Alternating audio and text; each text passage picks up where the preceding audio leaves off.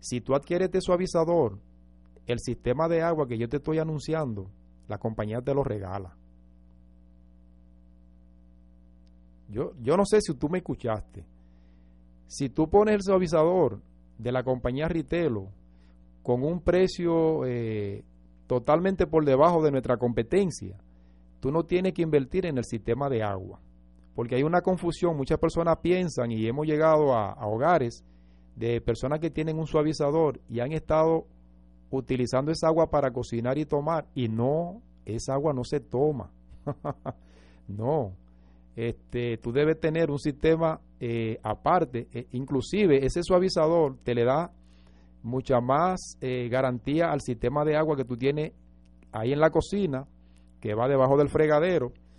Pero oye, la persona que me llamen, porque es un especial de Semana Santa, y esto lo, pues, lo vamos a estar repitiendo durante toda esta semana, la persona que llame al 787 705-3321 y nos diga, yo quiero la orientación de eso que tú estás mencionando y que me puedo ganar gratis, el sistema de osmosis eh, de cinco etapas alcalino, en adición a eso que te estoy regalando, oye lo que la compañía durante esta semana te va a regalar. Y son todos los jabones este, que utiliza este sistema y que tú vas a utilizar durante en tu hogar. Te voy a mencionar por encimita, porque ya estamos llegando casi al final.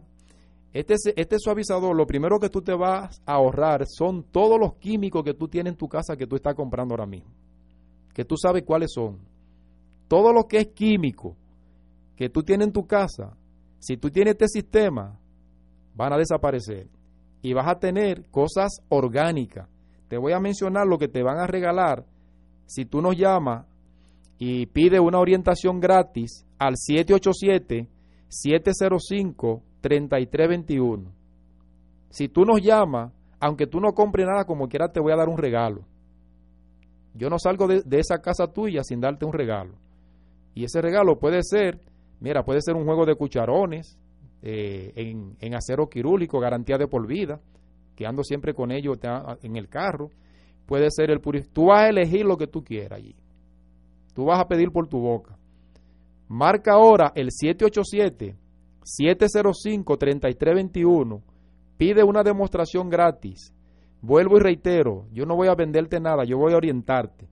Ahora voy, aparte de todos los detergentes que tú te vas a ahorrar este, con el suavizador, mira, vas a recibir jabón para lavar la ropa. Este jabón elimina eh, alergénicos en la ropa. Tiene una fórmula aprobada por HE, es sin fosfato ni colorante, inclusive seguro para pozo eh, séptico. Pero déjame decirte, este galón es concentrado. Con un galón de esto tú haces un montón más, que yo te voy a explicar cuando tú nos llames al 787-705-3321. Pero aparte de tú recibir jabón para lavar la ropa, vas a recibir jabón para platos. Estos jabones para platos eliminan residuos de alimentos, ingredientes 100% naturales, sin elementos químicos volátiles, seguro para pozo séptico también. Pero aparte de eso, vas a recibir gratis champú para el cabello. Este champú es especial. Con uno solo, tú puedes hacer, y lo voy a contar aquí, 1, 2, 3, 4, 5, 6, 7, 8, 16 eh, potes, 16 de, de ese. Pero aparte de ese champú, vas a recibir champú para el cabello, jabón para las manos, jabón en barra de avena, que tú, tú colocas este, este, este, esta barra de jabón con cualquiera de la competencia que hay en el mercado y lo pone en agua para que tú veas cuál se deshace primero. Y este te va a durar como si fuera una madera. Increíble. Contiene aloe vera regenerativo, fórmula hipoalergénica enriquecida con glicerina, contiene vitamina E. Eso lo vas a recibir también gratis. Si nos llama y pide tu orientación al 787-705-3321. 787-705-3321. Recuerda que te voy a regalar un purificador de aire por la visita.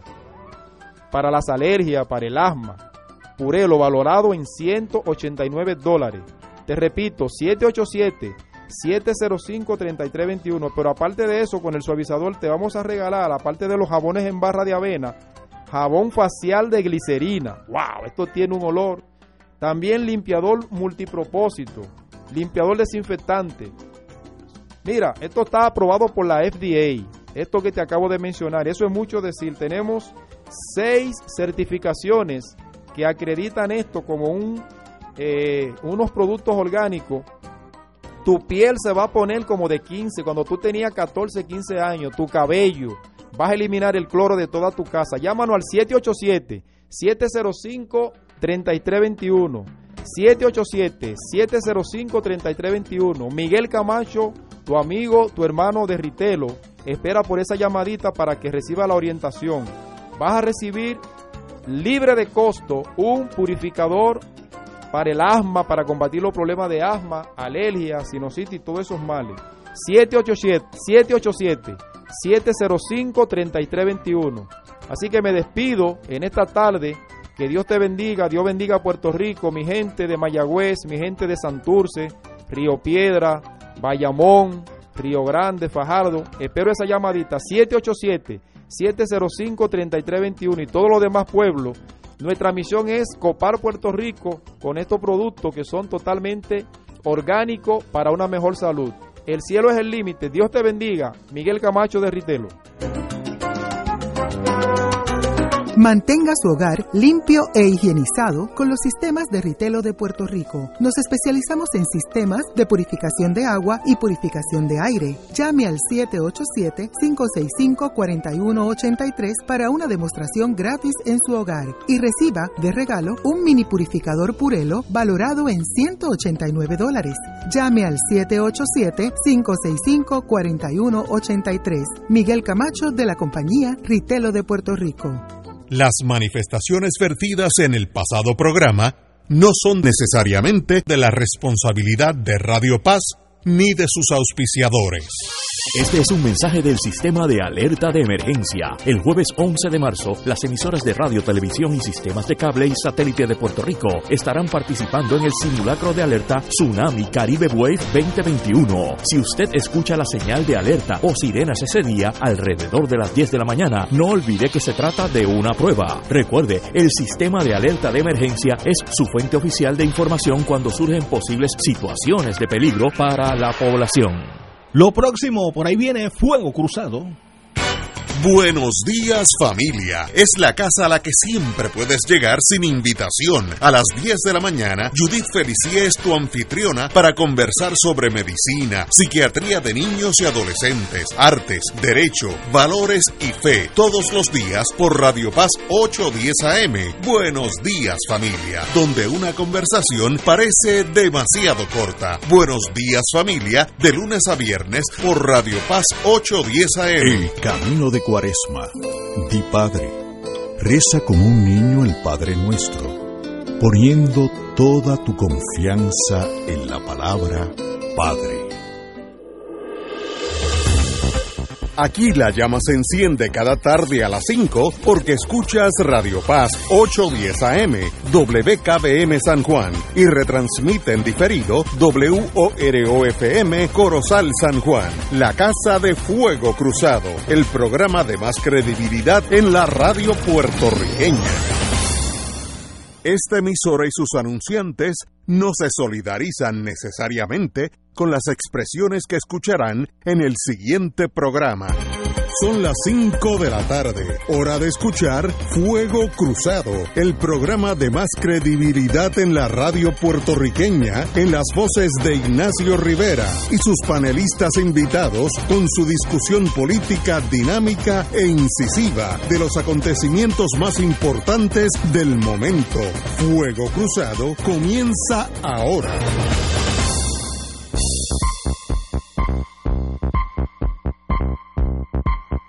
Muy buenas tardes, Boys and Girls de Fuego Cruzado. Hoy es lunes primero de marzo, liquidamos enero y febrero, pero no, no dieron ni gusto. Hoy estamos aquí, a mi izquierda, el doctor Catalá. Muy buenas. Buenas tardes, Ignacio, y muy buenas tardes a los compañeros de panel y a los radioescuchas. Enfrentándome a mí en una línea recta, Lalo, muy buenas, compañero. Buenas tardes, amigos todos. Y el decano, el decano de todos nosotros aquí en Fuego Cruzado, el compañero Martín, muy buena. No, hay por qué defenderme gratuitamente. Más decano eres tú. Pero aquí. saludos a todos, buenas tardes. Muy buenas tardes. Tenemos al doctor Cabanilla en la línea. Muy buena, doctor. Hola, saludos a todos. Eh, estoy oyendo buenas noticias. Primero que viene por ahí la Johnson Johnson, ya se aprobó por todo y ya mismo llegará. Una vez que se aprueba por todo el mundo, ¿cuándo es que llega al brazo de Doña Yuya y la vacunan? Que eso es lo, más importante. bueno, eh, yo creo que pronto, porque yo sé que la compañía Johnson Johnson estaba ya comunicándose con los diferentes estados y territorios eh, para coordinar en, suplir la, la, vacuna. Así que eso estaba haciéndolo inclusive antes de que lo aprobara la FDA. Por eso es que yo estaba casi seguro que el FDA lo iba a aprobar, porque parece que ya, ya tenían una, una impresión eh, clara de que la iban a aprobar la vacuna, como dije yo el viernes pasado. Entonces, yo pues pienso que en cuestión de unos pocos días ya deberíamos tener vacunas aquí. Y lo bueno es que eso pues va a permitir eh, empezar a vacunar las personas de menos de 65 años con condiciones eh, comórbidas, ¿no? que tienen alguna enfermedad seria como diabetes, cáncer, etcétera. Esos son los planes del Departamento de Salud una vez reciba la vacuna. Quieren entonces ya moverse a personas eh, menores de 65 años, lo cual creo que es fantástico porque ahora mismo no se está discriminando a favor de los pacientes que tienen condiciones comórbidas, o sea que si un paciente tiene cáncer y tiene 65 años no le da más prioridad que a uno que tiene más de 65 años y es saludable. Eh, pero ahora con, con, la vacuna Johnson y Johnson pues eh, van a empezar a vacunar a las personas menores de 65 y eso pues eh, es un adelanto importante especialmente para las personas que tienen otras enfermedades no que no se han podido vacunar ¿Cómo va la, la, vacunación en Puerto Rico en términos generales? ¿Por dónde vamos? Pues, vamos, la, última vez que miré para comparar con, con hoy, teníamos eh, hace tres días atrás teníamos un 16% de la población vacunada. Ahora tenemos 17.2%. Eh, comparado con Estados Unidos, eh, que subió de 20.6% a 22.7%. Estamos todavía en sexto lugar en, el mundo en cuanto a, países que tienen población de más de 200.000. Esa es la, son las cifras, ¿no? Estamos eh, colocados en la misma posición número 6 eh, y el Estados Unidos está número 4, Israel sigue número 1, en Israel ya han vacunado 89% eh, de la población por lo menos con una dosis. Así que la, situación pues va mejorando en Israel, sigue bajando la, el número de, de pacientes nuevos, la tasa de pacientes nuevos está bajando, eh, mientras que en Estados Unidos y, y Reino Unido también está haciendo lo mismo, sigue, siguen bajando. Pero por otro lado tenemos Brasil, eh, que está subiendo la incidencia, y esa es la más preocupante, ¿no? Porque es posible que esa, ese aumento sea en gran parte debido a la, a la cepa esta brasileña, que se supone que sea más contagiosa que la, que la británica y que parece que tiene capacidad de evadir el sistema inmune de una forma más eficiente que, que las otras cepas variantes. Tengo aquí una pregunta de un abogado que ya se vacunó las dos, las dos vertientes y me pregunta que como hay un 5% de posibilidad de contagio, si vale la pena una tercera vacuna. Eh, él dice, él está preocupado con el 5. Yo estoy yo estaría hecho con el 95, pero hay gente que son diferentes. ¿Hay una tercera ronda posible? No creo que sea necesario porque el 95% es protección en contra eh, de enfermedad eh, leve y moderada, pero en contra de, de enfermedad seria con potencial de mortalidad, eh, la protección es 100%. O sea ah, que ninguno de las personas que se vacunó en el estudio de Moderna y de Pfizer ha muerto. Eh, murieron eh, de COVID. Así que la protección es 100%, que es lo más importante, pues obviamente protegernos de la enfermedad severa, que es la de causa muerte. Tengo otra pregunta aquí, es ¿por qué Johnson Johnson es one shot y no tiene que ser congelada como las otras? Buena pregunta para mí. Bueno, esa, la pregunta técnica en cuanto a por qué no tiene que ser congelada, eso te debo esa contestación. Eh, ¿Por qué es una inyección nada más? Pues fíjate, ahora mismo se está se está discutiendo la posibilidad de que la vacuna de Pfizer eh, sea una inyección nada más también, porque se ha, se ha, se ha encontrado eh, que con una sola dosis eh, protege 85%. Wow. Eh, claro, con las dos pues protege 95%. Así que muchas personas piensan que inclusive quizás la vacuna de Pfizer se deba dar una inyección nada más.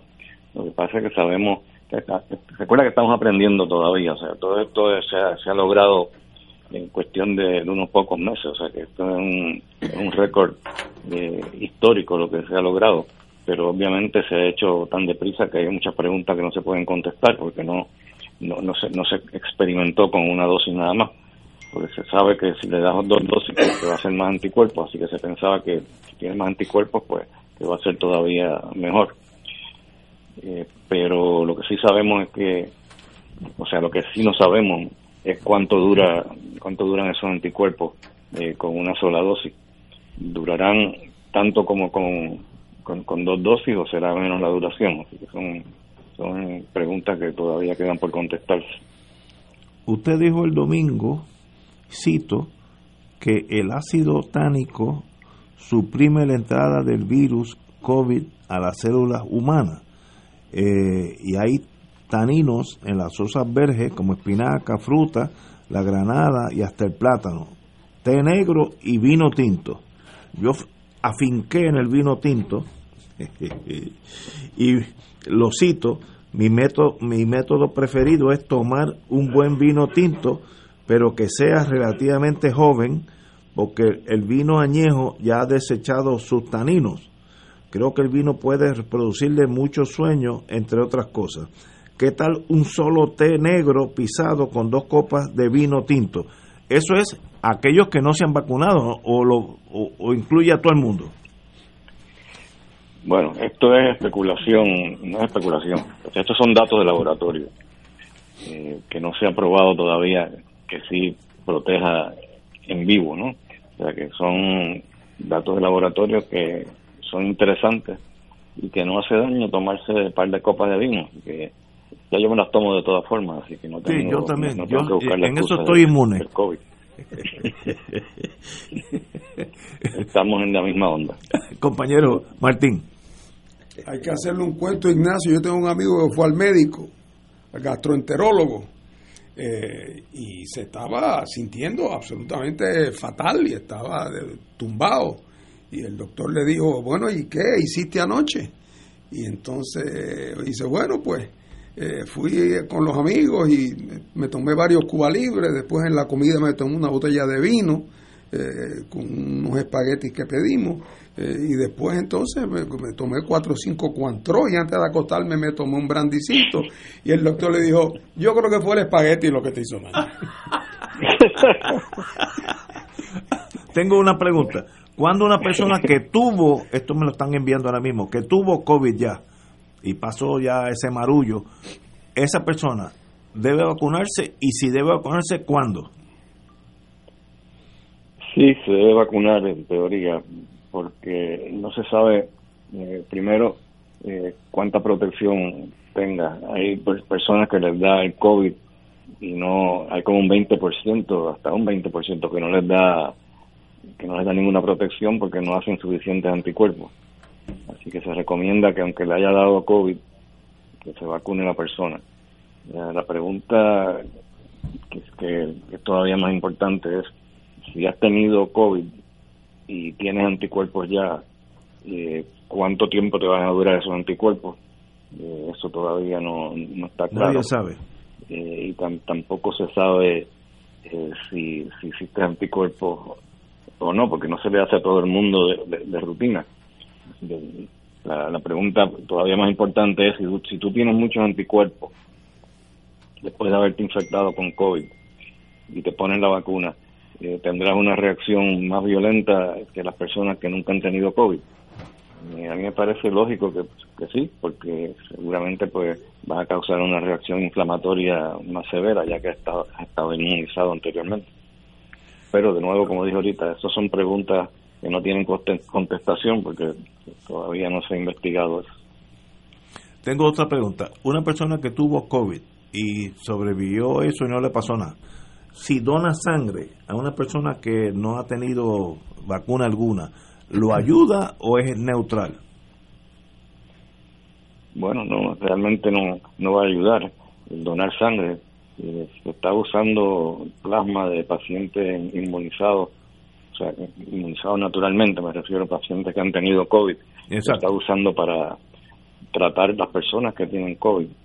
Eh, pero realmente eso pues ha caído en desuso porque no había evidencia que ayudara mucho, eh, y especialmente ahora con los anticuerpos monoclonales, que realmente lo que hacen es eh, lo mismo que una donación de plasma, pero en vez de en vez de una donación de plasma sería equivalente no sé cuánto, a lo mejor a lo mejor 100 donaciones de plasma, porque la cantidad de anticuerpos monoclonales que te inyectan es mucho, mucho más alta que la que te pueden dar en, una transfusión de plasma. eso esa es la, ventaja del anticuerpo monoclonal y, es la razón también que ya la, terapia con plasma pues cayó en desuso. Eh, Eduardo Lado. Hola Fernando, este eh, me pregunto no sé si sabes cuál es la situación de la llegada de la vacuna a Puerto Rico, porque si bien eh, como tú expresabas estábamos, me parece que decías que en el sexto lugar con un 14 punto algo por ciento, sigue habiendo un, más del 80% de la población sin, sin haber recibido la, la vacuna. Eh, y por, por, ejemplo yo en, mi caso como profesor no en teoría debería ser vacunado próximamente pero las instituciones no han mostrado ningún ningún acercamiento no han hecho ningún acercamiento ni ha habido notificación, o sea, un completo silencio con relación al momento de, la vacunación. Eh, lo que me hace pensar que aparte de las personas mayores de 65 años y las ciertas personas con condiciones, la población en general adulta que no esté sea de primera respuesta está básicamente de, a la espera, ¿no? de que otros tomen decisiones. No sé si sabes algo al respecto, si, si hay un... estoy sorprendido, Eduardo. Estoy sorprendido de que no estén vacunando a los profesores, porque el maestro de escuela, los maestros de escuela los estaban vacunando ya. Así es, sí. Eh, no sé qué pasa que no aplicaron eso a la universidad. En teoría se supone que, que, sí, que estuviéramos en el mismo la misma categoría, pero no ha habido como te digo, ninguna notificación, ninguna acción conocida, ¿no? Que, la comunidad académica eh, esté enterada con respecto a la vacunación de, de ese, sector. Voy a averiguar eso. Para el próximo programa, el viernes que viene, eh, tendré, espero tener una contestación, porque yo estaba seguro que eso lo estaban haciendo ya, que estaban vacunando a los profesores de la universidad. me sorprende lo que me acabas de decir. Sí, no, no, no. Compañero Catalá. Buenas tardes, Cabanillas. Eh, hola, Paco. Doctor, habrás notado que con el paso del tiempo el tenor de las preguntas ha ido cambiando en este programa. Inicialmente preguntábamos sobre la naturaleza de ese misterioso virus, el COVID, que no lo era un, era desconocido. Luego comenzamos a preguntar sobre los tratamientos, ahora sobre las vacunas. Y claro, ya hay un clima un tanto más optimista, aunque no ha desaparecido la amenaza. Así que yo más que una pregunta, tengo un comentario. Yo espero que como va a ir transcurriendo el, el, el, tiempo, vamos a ir superando el COVID y las preguntas sean las siguientes. ¿Qué vamos a hacer en Puerto Rico para tener un verdadero sistema integrado de salud? ¿Y qué ha pasado con la idea del plan universal? ¿Qué se puede hacer en el mundo ya para fortalecer las organizaciones de salud multilaterales, porque el, la pandemia el nombre lo dice, es de carácter global, mundial. Por cierto, Trump hizo todo lo posible por desaparecer la Organización Mundial de la Salud.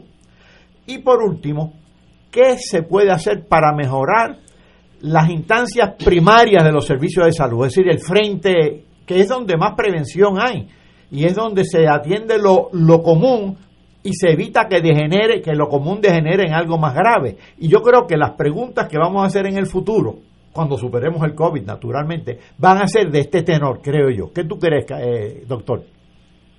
Bueno, yo creo que, en primer lugar, estoy totalmente de acuerdo que tiene que haber un sistema de salud eh, que esté organizado de una forma más lógica, que no sea eh, algo como lo que tenemos en Estados Unidos y en Puerto Rico, que realmente no es un plan de salud, sino que son muchos planes eh, o muchas aseguradoras, vamos a decir, no planes, sino muchas aseguradoras compitiendo eh, por, por, los pacientes, eh, cuando realmente debiera ser un plan central con una gran, una gran, un gran interés en prevención más que en tratamiento.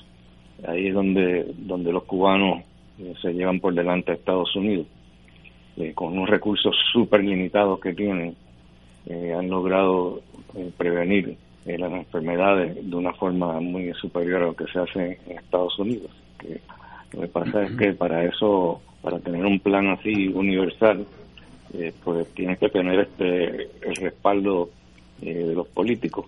Bernie Sanders tenía eso en mente, pero ya tú sabes, lo acusaron de comunista de cuánta cosa se puede imaginar. Realmente tener un plan universal no tiene que ver nada con el comunismo en absoluto.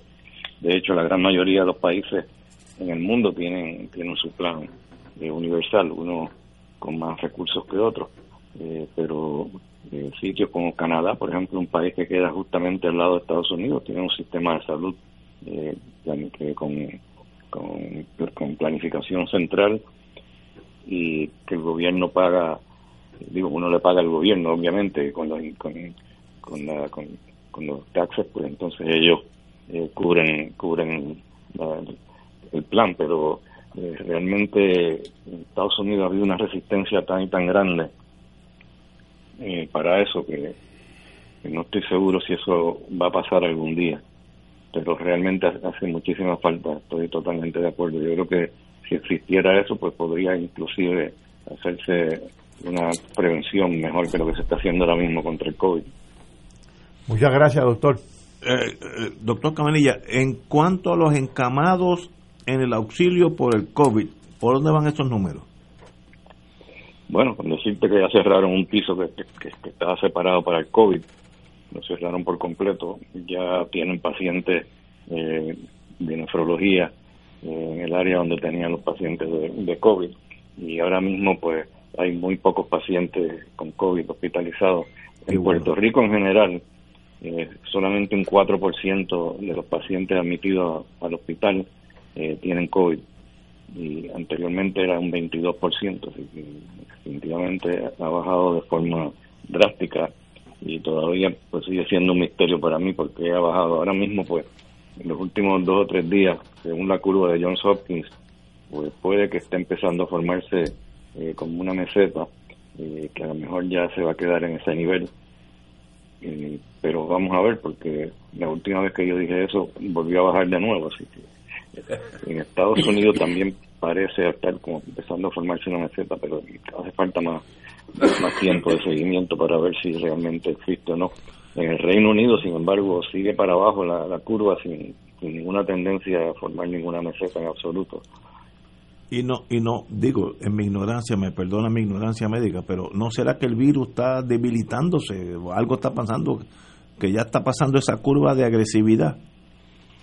Yo creo que algo está pasando, no sé si es con el virus o lo que es, pero eh, realmente se esperaba lo contrario, ¿no? Se esperaba que, que fuera una catástrofe lo que nos íbamos a enfrentar con las cepas variantes estas. Pero ahora hasta ahora ni, en el Reino Unido donde se originó la cepa británica y donde todavía no está vacunado eh, suficiente gente como para para tener esta protección de, inmunidad de rebaño pues allí sigue bajando muchísimo la, incidencia. Eh, no sabemos qué va a pasar si llega la cepa brasileña esa que está empezando, parece que a causar problemas serios en Brasil y que ya se sabe que está en Estados Unidos. Y una vez una cepa de esas que son más infecciosas que las demás eh, llegan a un país, pues cuestión de tiempo ya predomina eh, sobre las otras cepas porque tiene una ventaja obviamente de que es más infecciosa y por lo tanto desplaza a las otras. Si llega la... hay, que, hay que mantenerse al tanto de, la cepa brasileña y saber qué va a pasar. De llegar la brasilera a Puerto Rico, usted me llama a mí porque yo tengo una vacuna a base de caipiriña, eh, que eso está probado, que eso es no a 95, es 98% efectivo. Bueno, pues entonces tenemos una caipiriña y, unas cuantas copitas de vino. Y de vino, olvídese. Pero la función más importante es preventiva. Hay que empezar desde ahora, no, no, eso no puede uno esperar. No hay que esperar que llegue. Muchas gracias, doctor. Nos, nos, hablamos el viernes, si Dios quiere. Un privilegio.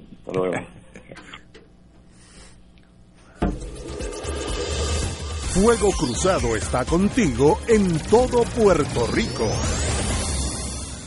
La tecnología avanzada al cuidado de su salud tiene un nombre. Advanced Imaging Interventional Center. Siempre con innovadores servicios en radiología diagnóstica y un personal certificado brindándole confiabilidad con resultados más certeros en todas sus pruebas. Ofrecemos MRI, tomografía computadorizada, angiografía digital, neuroradiología, sonografía y ahora con nuestro nuevo servicio avanzado de PET-CT para pruebas de alta eficiencia. Advanced Imaging, edificio Arturo Cadilla, Centro Médico San Pablo Bayamón, 269-2442. Este es un mensaje del sistema de alerta de emergencia. El jueves 11 de marzo, las emisoras de radio, televisión y sistemas de cable y satélite de Puerto Rico estarán participando en el simulacro de alerta Tsunami Caribe Wave 2021. Si usted escucha la señal de alerta o sirenas ese día alrededor de las 10 de la mañana, no olvide que se trata de una prueba. Recuerde, el sistema de alerta de emergencia es su fuente oficial de información cuando surgen posibles situaciones de peligro para la población. AESA, la pequeña gigante, te invita a sintonizar su espacio radial AESA Informa. Todos los jueves a las 4 de la tarde se estará ofreciendo información relevante a los pensionados y jubilados de Puerto Rico. Te esperamos a esa imparable, auspiciado por MMM Alianza. Radio Paz te ofrece el mejor motivo para levantarte temprano y disfrutar el comienzo de un nuevo día de lunes a viernes con Enrique Liboy y Radio Paz en la mañana. La dosis perfecta de noticias, deportes y éxitos musicales de todos los tiempos, humor y curiosidades, calendario de actividades y tus peticiones musicales por el 787 300 4982 Conéctate con el 810 AM de lunes a viernes con Enrique Liboy y Radio Paz en la mañana. En Oro 92.5 FM, Radio Paz 810 y el Canal 13 estamos trabajando a tono con la emergencia que en estos momentos está viviendo Puerto Rico. Estamos ofreciendo nuestros servicios al máximo con el personal disponible según nos permitan las circunstancias. Si tiene un mensaje para ofrecer a sus asociados, clientes o personal, solo tiene que llamar al 787 349 7949 787-552-0825 y nuestros empleados le comunicarán al personal de ventas para atender su necesidad. A nuestros clientes estén en comunicación con su ejecutivo o ejecutiva de ventas que continúan ofreciendo sus servicios como de costumbre. Recuerden los teléfonos 787-349-7949 y 787-552-0825. Y ahora continúa Fuego Cruzado.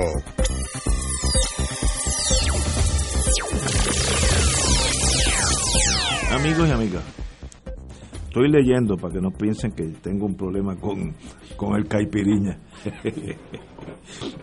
Tres ex gobernadores de Puerto Rico, electos por el Partido Popular Democrático, instaron hoy al presidente Joe Biden y la vicepresidenta Kamala Harris a que encaminen un verdadero proceso auto, de autodeterminación para los, para los puertorriqueños y asimismo advirtieron las serias consecuencias e incertidumbre que, que crearía un nuevo sistema impositivo que entregaría las cargas contributivas de la estadidad en plena recuperación en la isla. Eh, cito, los estadistas, a la carta, los estadistas han buscado el apoyo de los liberales enmarcando la estadidad como un asunto de derechos civiles. Al negársele a los puertorriqueños, su argumento es que Estados Unidos les está negando la igualdad, pero teniendo en cuenta los altibajos de la opinión pública, la mayoría mínima de 52% obtenida en la opción de la estadidad solo permite una conclusión indiscutible, que el pueblo de Puerto Rico está dividido sobre este tema, expresaron los gobernadores. Compañero Martín, lo veo allí contorsionándose Oye, la... Es que se paran al frente de cualquier parada y dicen que ellos la convocaron. O sea, ellos ven una parada que hay por ahí de otra cosa y se ponen al frente y dicen, aquí estamos. Eh, o sea, ¿Qué quiere decir? ¿Qué- qué es esta es la operación, eh, eh, los populares, esta es la operación salvamento colonial. Eh, en un momento donde la situación colonial está haciendo crisis en todos los niveles, los estadistas hacen su plebiscito, sacan su 52%, se, se van allá directamente a meterse en la boca del león, que, que está con las fauces abiertas, los estadistas van Libremente, allá libremente. y los populares, de momento, al oír que Mr. Schumer, porque Sí. siempre es el Mister, lo que diga el Mister, al oír que Mr. Schumer, imagínate, un liberal de credenciales impecables de Nueva York, impecable en Estados Unidos, eh, Mr. Schumer, ¿cuál fue la reacción de Schumer al empuje de los estadistas? 52%, eso no es suficiente, están, muy divididos. Imagínate, que era perfectamente an- anticipable y predecible. Mío, sí. Por eso es que iban camino a, a- a la, a la boca del león. Pues cuando esto ocurre, el Partido Popular inmediatamente dice, espérate, esto es nuestro chance de que de Schumer y nosotros, sin tener que mencionarlo más, vamos a preparar la carta como si nosotros le estuviéramos notificando al señor Schumer que el país está dividido. O sea, e- e- esa es la manera de ellos aportar, obviamente, a- a ponerle piedras en el camino a la iniciativa de los estadistas, lo cual tienen perfecto derecho a hacer, no que fuera necesario.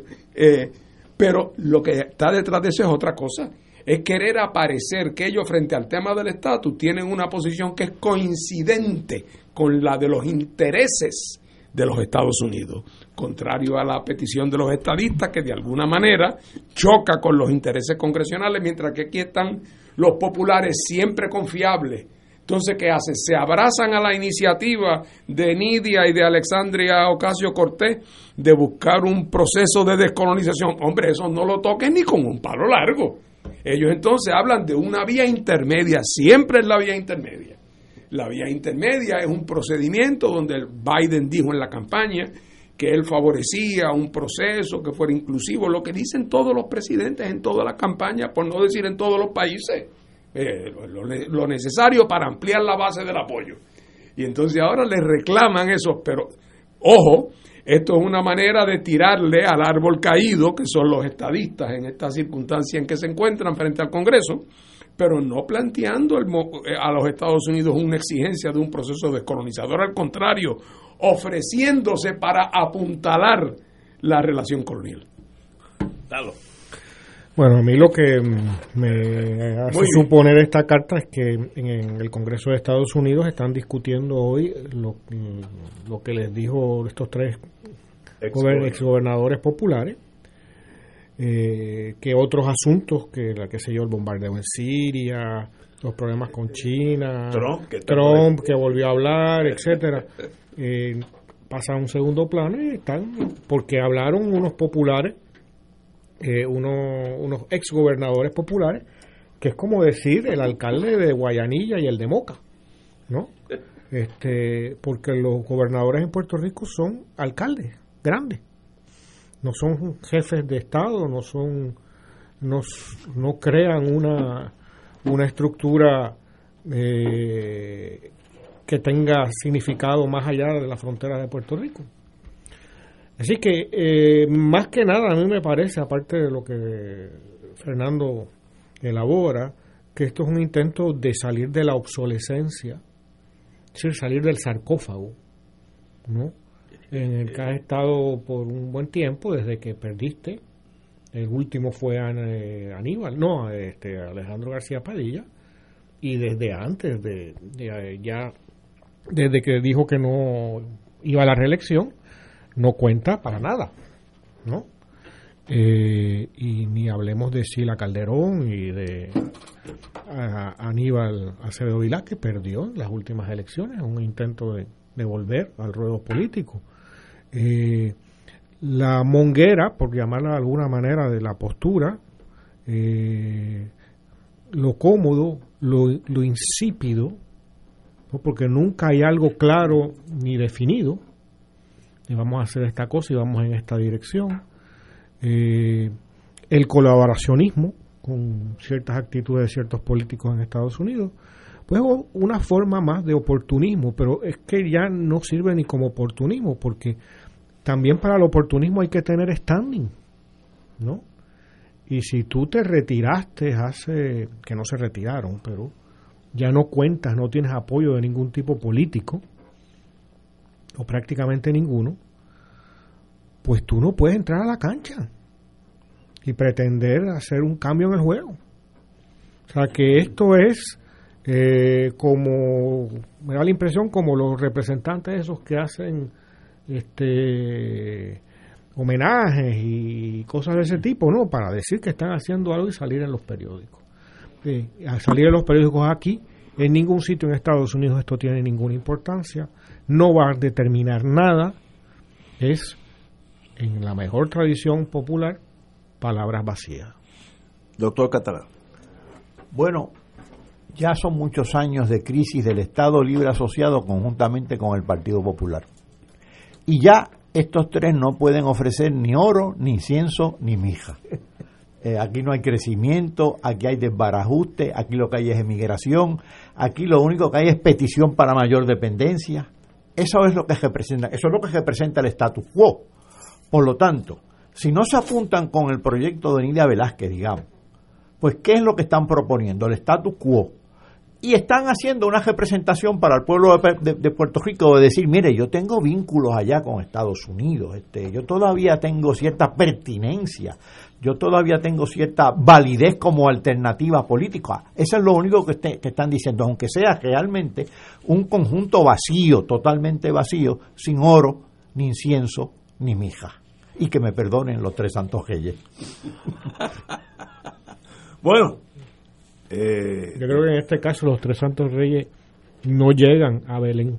No llegan. No llegan, se van. Se, van por otra vía, se confunden. En este caso, en, este caso Herodes es efectivo. salen por otra salida de la autopista antes de Belén.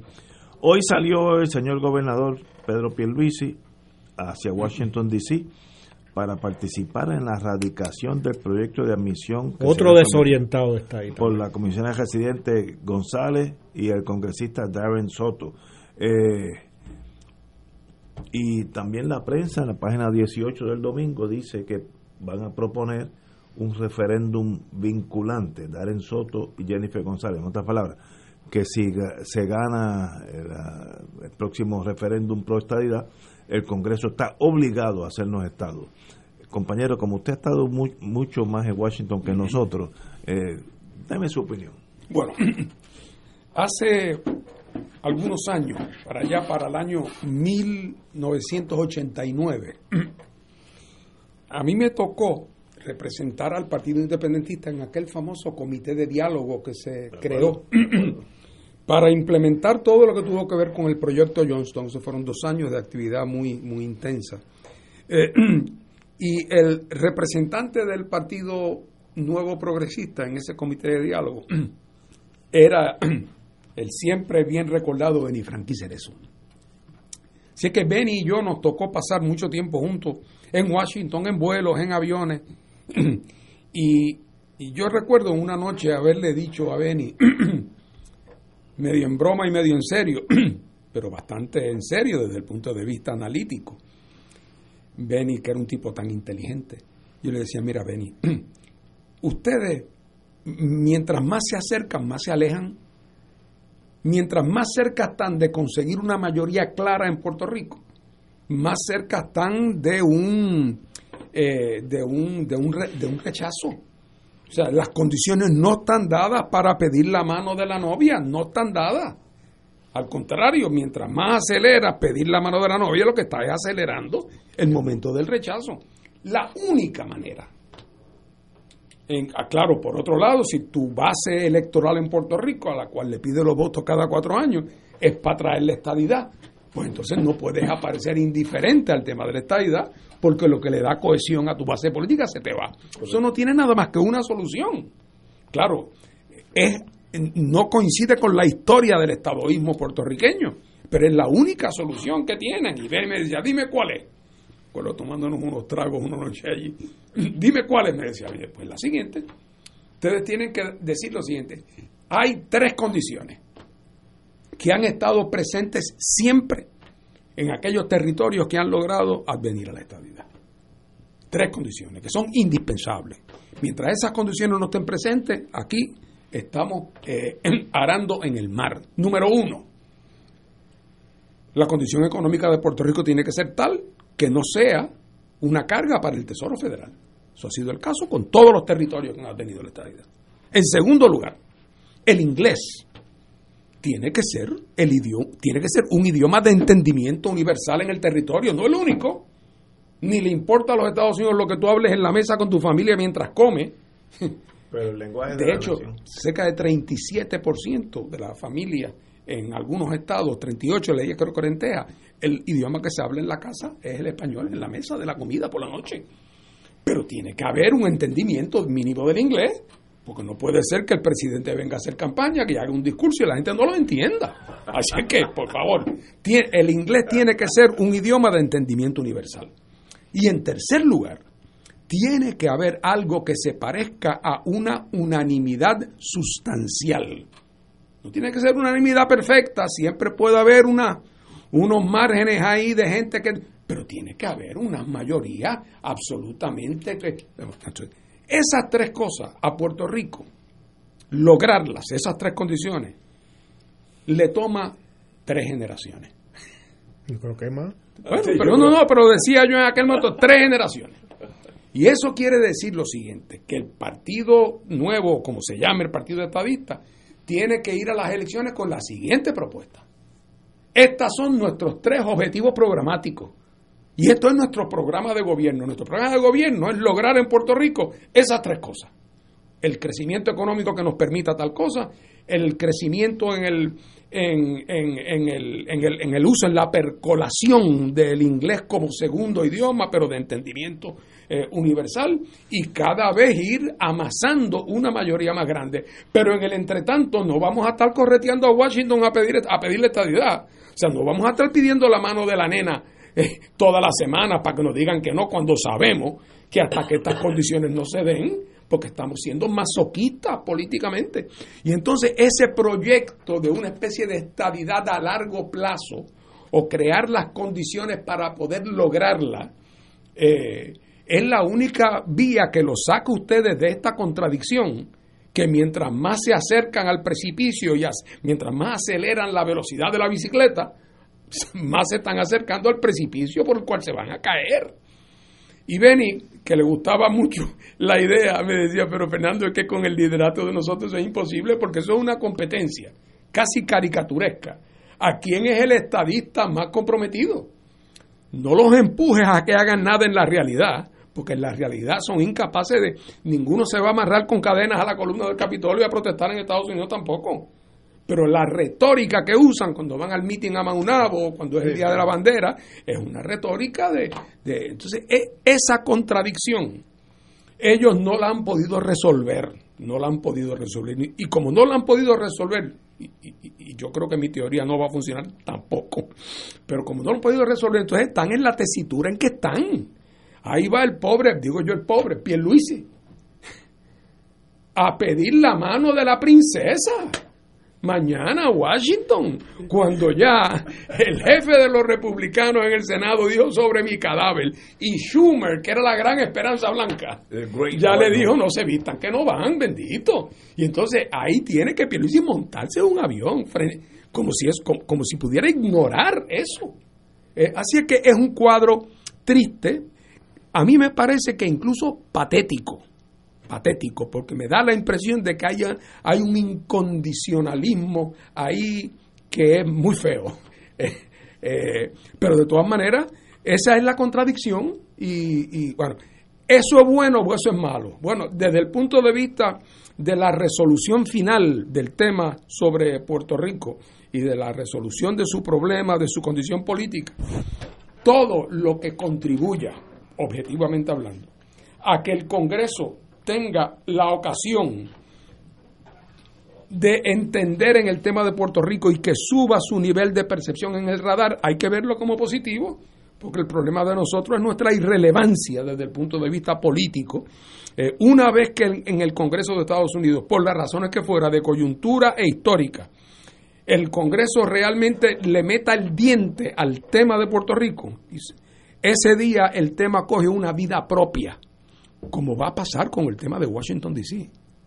O sea, de aquí a 10 años, o va a ser claro, y mucho antes de eso, que Washington, D.C. va a ser un Estado de la Unión, o va a ser claro que nunca va a serlo. Pero eso es un asunto que se va a decidir en los próximos años. ¿Por qué? Porque la, cantidad de vapor en la caldera es ya suficiente. Es ya suficiente. Eh, pero ese, el camino de Puerto Rico eh, ha sido el camino donde todo se ignora.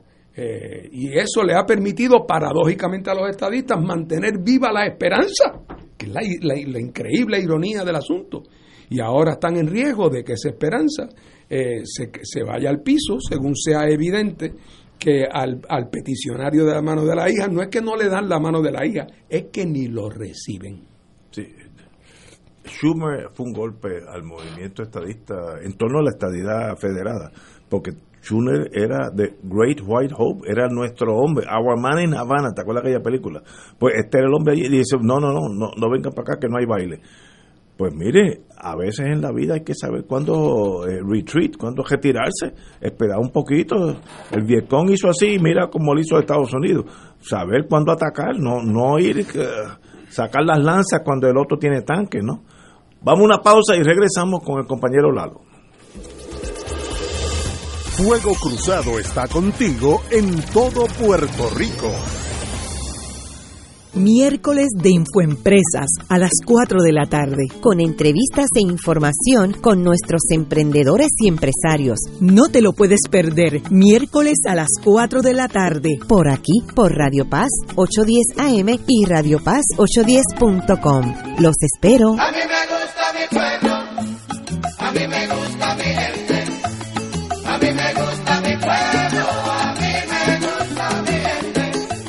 El Consejo de Acción Social Arquidiocesano, CASA, presenta su programa radial Casa de Todos, difundiendo el mensaje de la doctrina social de la Iglesia cada martes de 2 a 3 de la tarde por Radio Paz 810 AM. Conoce este instrumento que utiliza los valores y principios del Evangelio para analizar nuestra actualidad social, velando por la dignidad del ser humano. Casa de Todos, martes de 2 a 3 de la tarde por Radio Paz 810 AM. 2.6 millones de autos en Puerto Rico, algunos de ellos con desperfectos.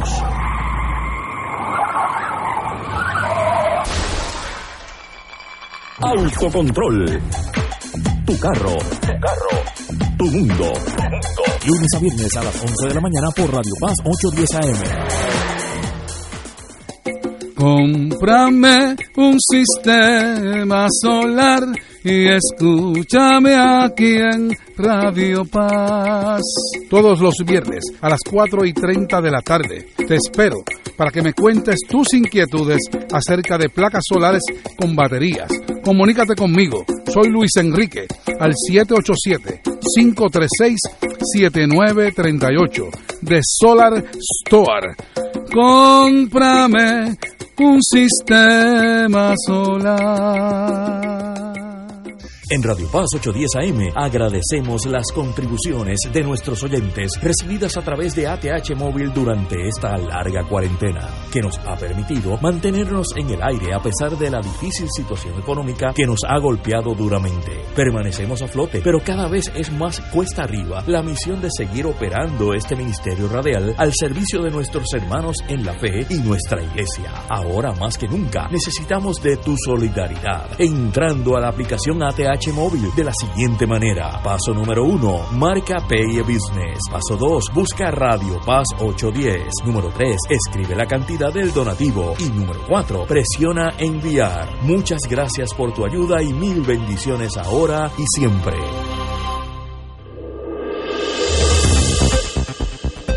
Y ahora continúa Fuego Cruzado. Regresamos amigos, tenemos al señor gobernador en, Puerto, Rico, no, en Washington DC. Eh, van, estarán radicando mañana martes el bill de, el proyecto de Darren Soto y Jennifer González en torno a un referéndum vinculante eh, para vincular el gobierno federal con el resultado de un plebiscito que vendrá en el futuro. Compañero Lalo. Bueno, lo que pasa, me parece, es que cuando hablamos de estadidad en Puerto Rico, no estamos hablando de estadidad verdaderamente. Estamos hablando de un sistema de creencias que como se vio en la última campaña electoral y así en las anteriores, eh, tenemos, creo que era Jennifer González, que decía que se resuelven los problemas económicos del país con la estadidad. O sea, la estadidad es la medicina que cura la enfermedad. Lo que pasa es que la estadidad no es eso, ¿no?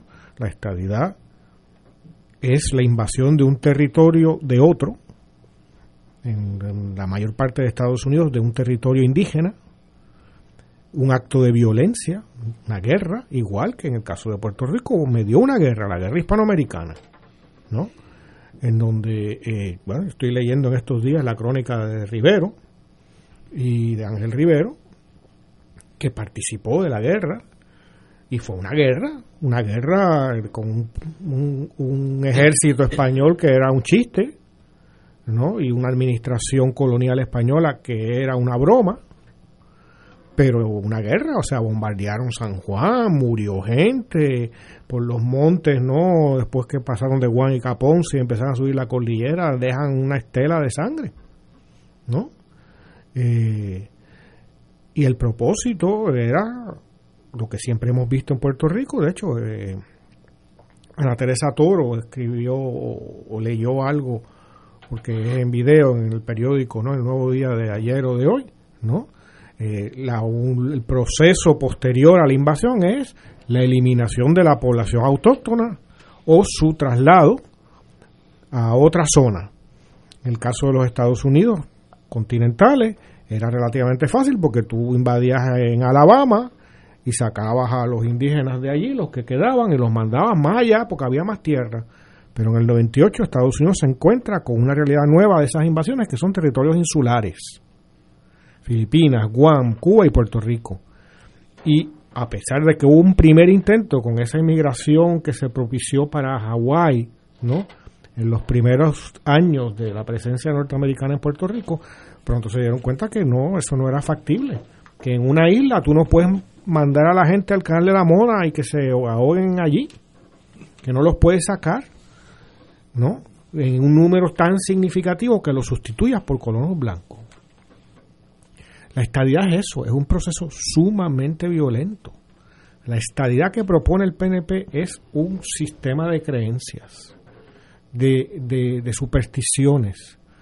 Equivaldría a que el, independentismo propusiera la república y cuando hablara de la república automáticamente pensáramos en Suiza, ¿no? En donde los trenes salen a la hora exacta, llegan a la hora exacta, las escuelas son formidables, ahí nadie hay se muere en la calle, etcétera. Pues la república es Suiza. La estadidad en Puerto Rico es imaginarnos al Estados Unidos rico o la dependencia que es en, quizás en una época más reciente lo que importa más. Es decir, cómo nosotros recibir los 1.400 pesos esos de limosna y pensar que estamos en el, lo más grande porque hay unos americanos tontos que nos dan 1.400 pesos sin nosotros dar un tajo. ¿no? Y eso es lo que vende el Partido Nuevo Progresista. ¿no? La idea de que esa estadía es como vivir en Suiza, como si fuera la república, o vivir en Suiza, como si no hubiera repúblicas pobres, como si no hubiera estados de Estados Unidos hundidos en la pobreza. ¿no? Eh, y por lo tanto, las probabilidades que tiene esto son, como ya se decía, nulas, pero tiene un efecto muy pernicioso, y es el estancamiento. ¿no? Es un país, una colonia, en Puerto Rico hay dos partidos colonialistas, el PNP y el PPD. Y el status quo es la colonia, ¿no? Y es cada año en la colonia es un año perdido. Es un año de deterioro, es un año de falta de desarrollo, de falta de proyecto, un año de corrupción, porque eso es lo que es la colonia. No hay un proyecto, no hay un, no las distintas fuerzas políticas tienen que trabajar en una dirección, no, porque eh, la colonia es una forma de saqueo y estos, eh, eh, yo decía en, el podcast en el que participo que estos funcionarios que van a ser electos ahora, ¿no? Esto es un juego de la estadidad y que realmente este sistema lo debería auspiciar Mattel, ¿no? Eh, y porque es una forma, ¿no? tú imagínate un, tablero donde tú pondrías a, a, Doña Miriam, a la figurita de Doña Miriam, tiran los dados, va avanzando cuatro casillas, ya está llegando a, a Washington, tú sabes, la, va a recibir o no el presidente. Bueno, podría hasta mercadearse, tendría mucho éxito. Es un juego. Son estos adultos jugando a ser Estado y de alguna manera compensando así esa lejanía a la que aludía Fernando según se acercan más.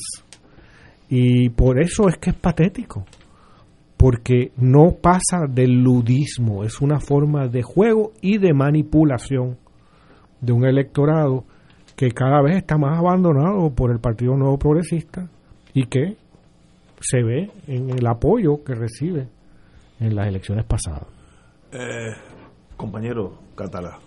Como todos ustedes saben, el bipartidismo fue un asunto de discusión en las elecciones, este, que había que, que que romperle el espinazo y en parte, en parte se les rompió porque entre los dos, el Partido Popular y el PNP, apenas logra, lograron el 60% de los votos cuando antes lograban el 95 y a veces más. Eh, pero son dos partidos ¿y por qué sucedió eso? En buena medida por la misma razón que el PNP no puede cumplir con los postulados de la estadidad que estaba planteando o con los mecanismos para lograr la estabilidad que estaba planteando Fernando hace un turno. Y es que estos partidos que han gobernado en Puerto Rico son partidos depredadores, son partidos cuya visión de Puerto Rico es una visión para emascular a los puertorriqueños, para acabar con el pueblo de Puerto Rico, no para fortalecerlo, para que sea viable para X o Y cosa, es para debilitarlo, son depredadores. Pero basta con una muestra. El último cuatrenio en Puerto Rico. Ustedes recuerdan a aquel gobernador Ricky Rosselló y a. Pero, ¿qué más? ¿Qué más pudieron hacer para destruir este país? Pues eso es lo que tenemos, eso es lo que hemos tenido. Y ante la crisis, pues no saben responder porque no están a la altura de la crisis. Tenemos crisis económica, tenemos crisis social, tenemos crisis de salud, tenemos crisis educativa, tenemos crisis cultural, pero no saben responder. No saben responder. De hecho, la crisis es parte de su, proyecto, de, su proyecto porque después de todo, las crisis por definición son depredadoras. Así que realmente no tienen respuesta. Yo no juego gallos, pero siempre recuerdo un amigo gallero que decía que cuando a un gallo le daban un buen golpe, el gallo quedaba privado y el pobre animal empezaba a dar vueltas por la valla, turbado, sin saber qué hacer. Pues realmente, tanto el Partido Popular como muy particularmente últimamente el PNP han recibido golpes eh, políticos y las fórmulas que representan también han recibido golpes aquí y allá. Entonces no saben qué hacer. Lo único que se le ha ocurrido al PNP es una eh, basada como la famosa Comisión de la Libertad, por la cual se votará próximamente. Y basta ver la lista de los candidatos de esa comisión y que me perdonen. pero los, founding fathers. Es como, es como una lista de locura, de pura enajenación, que está en correspondencia con la, con la enajenación del partido en que militan. Realmente por esa, por esa vía no hay redención para este país. O sea que tú no crees en Doña Miriam. Definitivamente no. pero, pero fíjate, esos candidatos, lo, que más me sorprendió, yo sé que la posibilidad de, de moverse un kilómetro, es más, 100 metros, en este comité que van para allá, estos eh, Plan Tennessee Types, eh, es nula, es, cero. Pero me sorprendió que no es el primer equipo, son los los ¿cómo se llama? bench.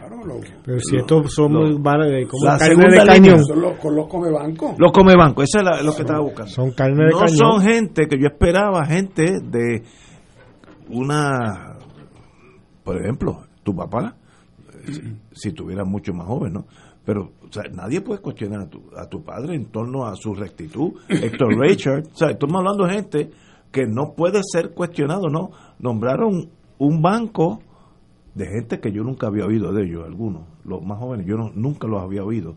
Y otros que eh, es que es eh, parte del oportunismo y el saqueo al que hacía referencia Paco. 170 mil dólares. Son gente que está buscando un empleo, un guiso. ya se me pasó el término para yo. Mira, a ver. un empleo que no tiene obligaciones, que es la otra cosa. alguien supervisa cómo es la cosa. Ni creo que tenga mucho taller, ¿sabes? yo creo que aquí hay un plan secreto y es que Pierluisi, o sea, es eso que tú dices, Ignacio eh, es tan obvio que ni el, ni el mismo liderato PNP toma en serio el asunto. Tan no lo toman que ninguno de los líderes de más peso se le ocurre eh, ofrecerse. Eh, y lo han dejado para los comebancos, para las figuras marginales en el, en el partido. así que debe haber un plan secreto y el plan secreto debe ser que Pierluisi está hablado con la Junta para que, la Junta no le dé el dinero.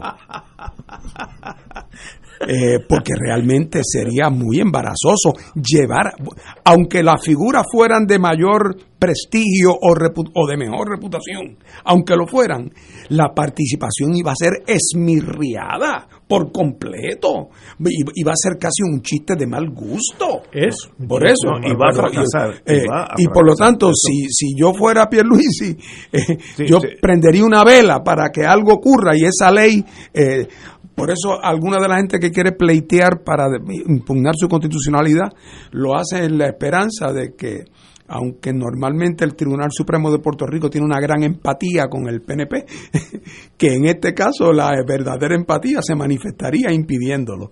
Eh, así que ya sea la Junta o el Tribunal, todavía alguien puede a la hora, a la hora 23 salvar a Pierluisi de lo que va a ser un ridículo colectivo eh, eh, impresionante. Continuamos con este tema después de una... Son las seis y un minuto. Vamos a una pausa. Fuego Cruzado está contigo en todo Puerto Rico.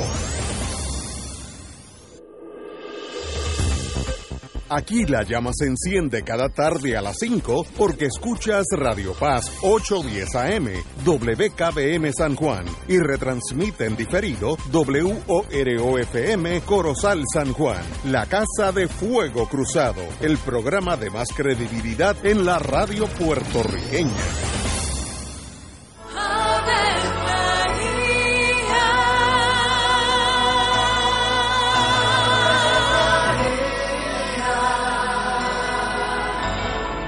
El ángel del Señor anunció a María.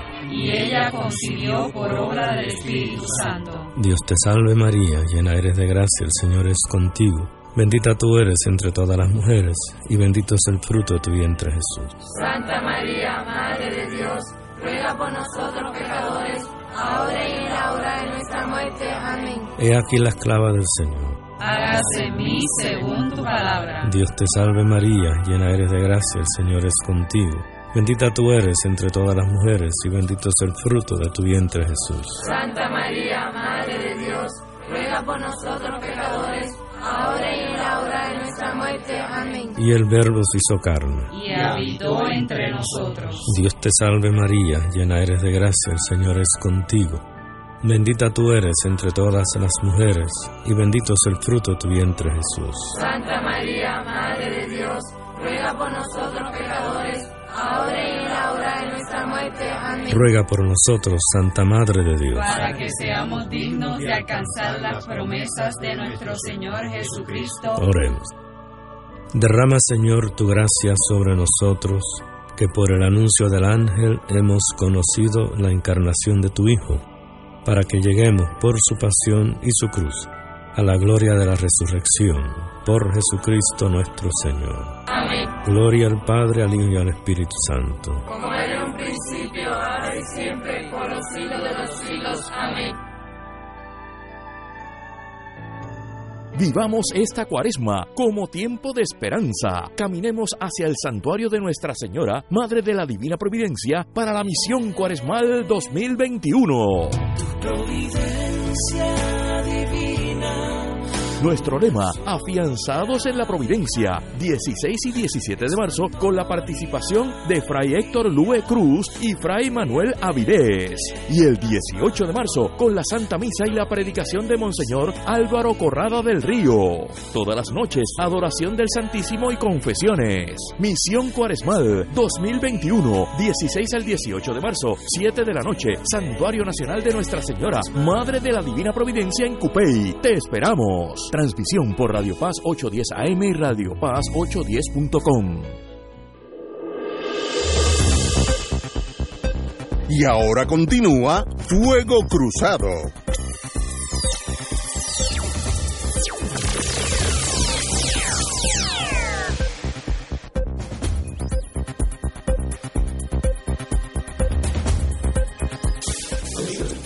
Amigos y amigas, verdad que uno... No te veo entusiasta, Ignacio. No, yo- no te veo esperanzado. Mira, como yo he dicho varias veces aquí, Fíjate, la teoría que yo le vendía a Benny, eh, tú tenías ahí mucho taller por muchos años. Un taller con- para ir acumulando, acumulando, y dejando que la sociología, Sí. que la asimilación cultural, que la dependencia fuera Sin haciendo su trabajo corrosivo, y entonces con el tiempo un poco se caía Ya- por ya su son- propio peso. ya son casi... Estados Unidos tiene 54 millones de hispanoparlantes. Estos son números oficiales de ellos. Eh, ¿Por qué lo sé? Porque yo tengo un hijo que está en ese mundo, trabaja para la General Motors y la General Motors tiene el mercado latinoamericano que es un poquito diferente al eh, estado anglosajón. Fíjate cómo es la, para comprar un carro, las cosas culturales afectan, los colores, eh, eh, ¿sabe? los colores de los interiores. Y mi hijo está en ese mundo.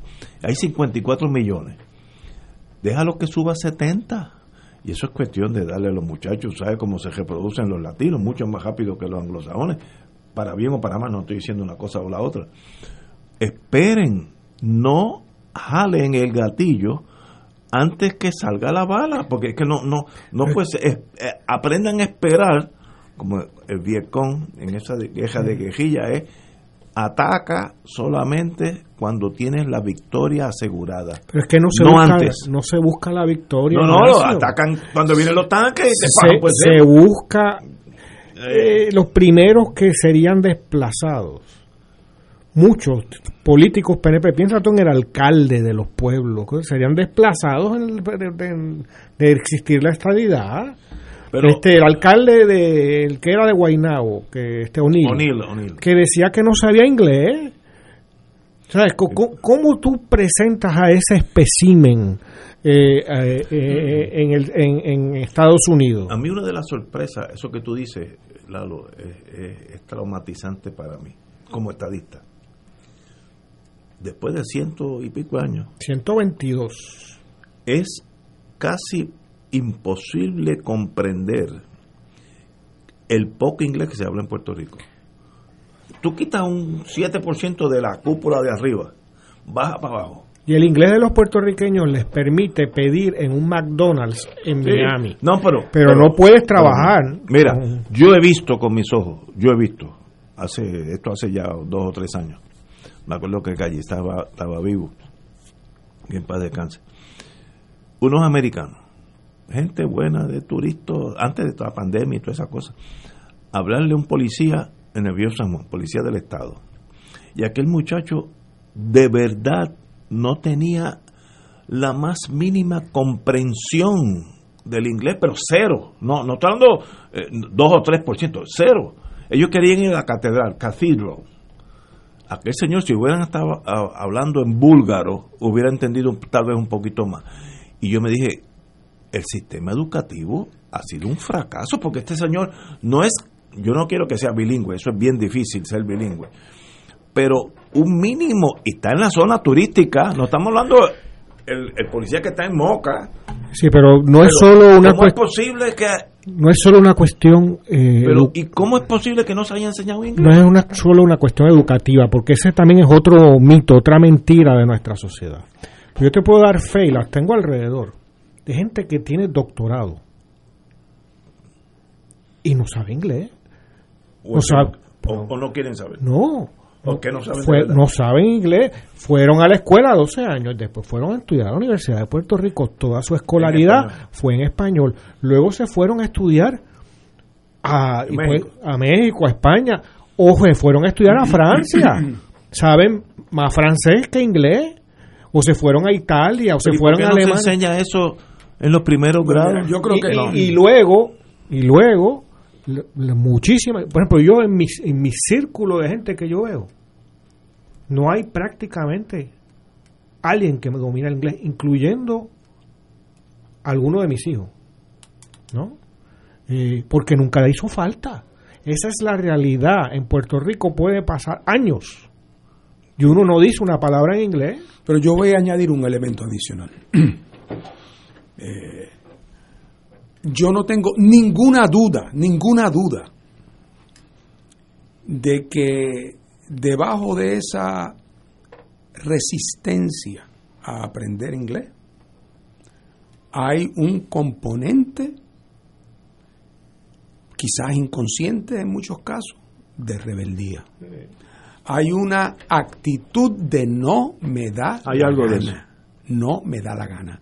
Este es mi idioma, el español es el que se habla en mi país y bueno, podrá ser útil hablar inglés, pero y estoy hablando de esto incluso en personas que políticamente no se conciben a sí mismos como nacionalistas en ningún sentido.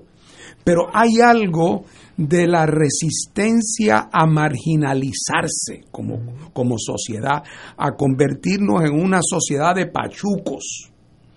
Y eso, que es la misma fuente de, de esa, esa devoción que a mí me espanta a veces por nuestros equipos de baloncesto y nuestros, nuestros deportes y ese, ese nacionalismo exagerado eh, que a veces parece eh, eh, que parece casi exagerado, eh, que es parte de una necesidad de afirmación. La- eh, en, en el Caribe, la- las tres, los tres países con un nacionalismo más fuerte, en ocasiones, repito, exagerado, son México, Cuba y Puerto Rico. Y es porque son los países de la frontera. Es donde se choca con los Estados Unidos. En Uruguay nadie ha visto un americano nada más que de lejos en película.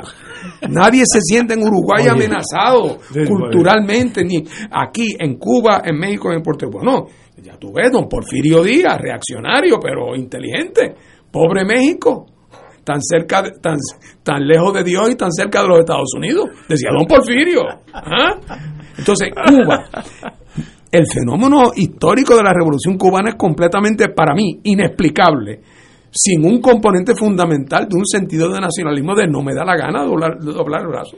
Pero mira, no me da la gana doblar el brazo. Entonces, esa resistencia a lo del inglés aquí, que en cada persona puede- pueden haber distintos componentes, pero no es que nosotros somos menos inteligentes que personas en cualquier parte del mundo, donde, porque otro punto de vista, menos, menos comprometido emocionalmente, es que el inglés es el latín de nuestro tiempo, y que para que él habla japonés, pero bueno que sepa un poco de inglés, a que él habla chino. claro, claro. Que un- hay un elemento de utilidad práctica, pero en Puerto Rico, porque como somos una sociedad que vive todas las contradicciones del colonialismo, las que son más obvias, las que son menos obvias, pero yo no tengo ninguna duda de que los puertorriqueños, todos internamente, tienen una gran lucha, a veces contra ellos mismos, por la defensa de su identidad, que es su sentido de integridad, y no se quieren disolver. Y yo creo que eso está detrás, porque si no, contra, no es que no se ha invertido en enseñar inglés. Oh, chacho, Ahora, 100 años. ¿sabes también que se relaciona con esa eh, terquedad patriótica que tú haces referencia? La torpeza del PNP. Porque el PNP no predica la enseñanza del inglés por el valor instrumental que tiene el inglés. Lo hace como mecanismo político de asimilación, de, de, de desaparición del puertorriqueño. Y eso el puertorriqueño o lo percibe o lo intuye, como tú dices. Aquí tienes a alguien al frente. Yo recibo la factura eh, de American Express en español, que yo creo que la dirige gente mucho más inteligente que la de esa comisión. Y yo le hago el cheque en español. De hecho, yo todos los cheques los hago en español. No los entienden, no los cobren, los cobran todos. Mira. Es complejo el asunto. Sí. Yo me acuerdo cuando, cuando yo chiquite, chiquito, estaba hablando cuando yo era bien pequeño en la Junta, que yo no sabía una palabra de inglés, era como si fuera sueco, pero allí le llamaban el difícil. Cuando tú le pones ese adjetivo, es que ya la gente tiene una barrera. Ya dijo, es el difícil. ¿Cómo va a ser difícil? Porque otros países lo, lo aprenden. No te olvides. Y, y- y, claro, tú no viviste esa época, pero, o, o- o casi, donde aquí en las escuelas se pretendió imponer Sí, el inglés, Sí, sí. obligado. La época del viejo mío. obligado. Eso fue así. O sea, eso fue un trauma cultural y social. Los cuentos de Abelardo Díaz Val- Porque Ah, lo que Díaz está detrás de eso no era la utilidad del inglés. Era la Era ese lenguaje de barbarie que tú tienes, español, esto que ustedes nativo. Es, voten eso. Aquí Sí. venimos con lo nuevo, con lo valioso. Y entonces mucha gente, Dios no le dio la gana. Y eso tiene que ver con la política cultural de la que hablaba Paco, del PNP, que cada vez que está en el poder es una política anticultural. no, Guaynabo sí. no antipuertorriqueña nada más, es anticultural. Y en ese sentido, que es algo que le ha afectado mucho al anexionismo en Puerto Rico, porque es un movimiento que prefiere casi el analfabetismo, porque asegura fidelidad. Mientras menos piensas, mientras tu coeficiente de inteligencia esté más subdesarrollado, a veces dan la impresión mejor. Y ese es el daño también que se ha hecho a la educación en Puerto Rico, que el PNP, por más retórica que se, di- y que se diga, coge el Departamento de Educación como un espacio político, no como un espacio de desarrollo cultural, en ningún idioma. Porque aquí no es ni enseñar inglés para que la gente pueda pensar y, y qué sé yo, coger la gran herencia literaria norteamericana y que la conozcamos. No, que no conozcamos ninguna. Que mientras menos conozcamos, mejor, porque somos más controlables, más fieles a la causa. Y en ese sentido, es un- una- esa política anticultural se resiente y ha creado generaciones de gente que perdieron su capacidad eh, y que los vemos. Pero es sorprendente el poco inglés que existe en Puerto Rico.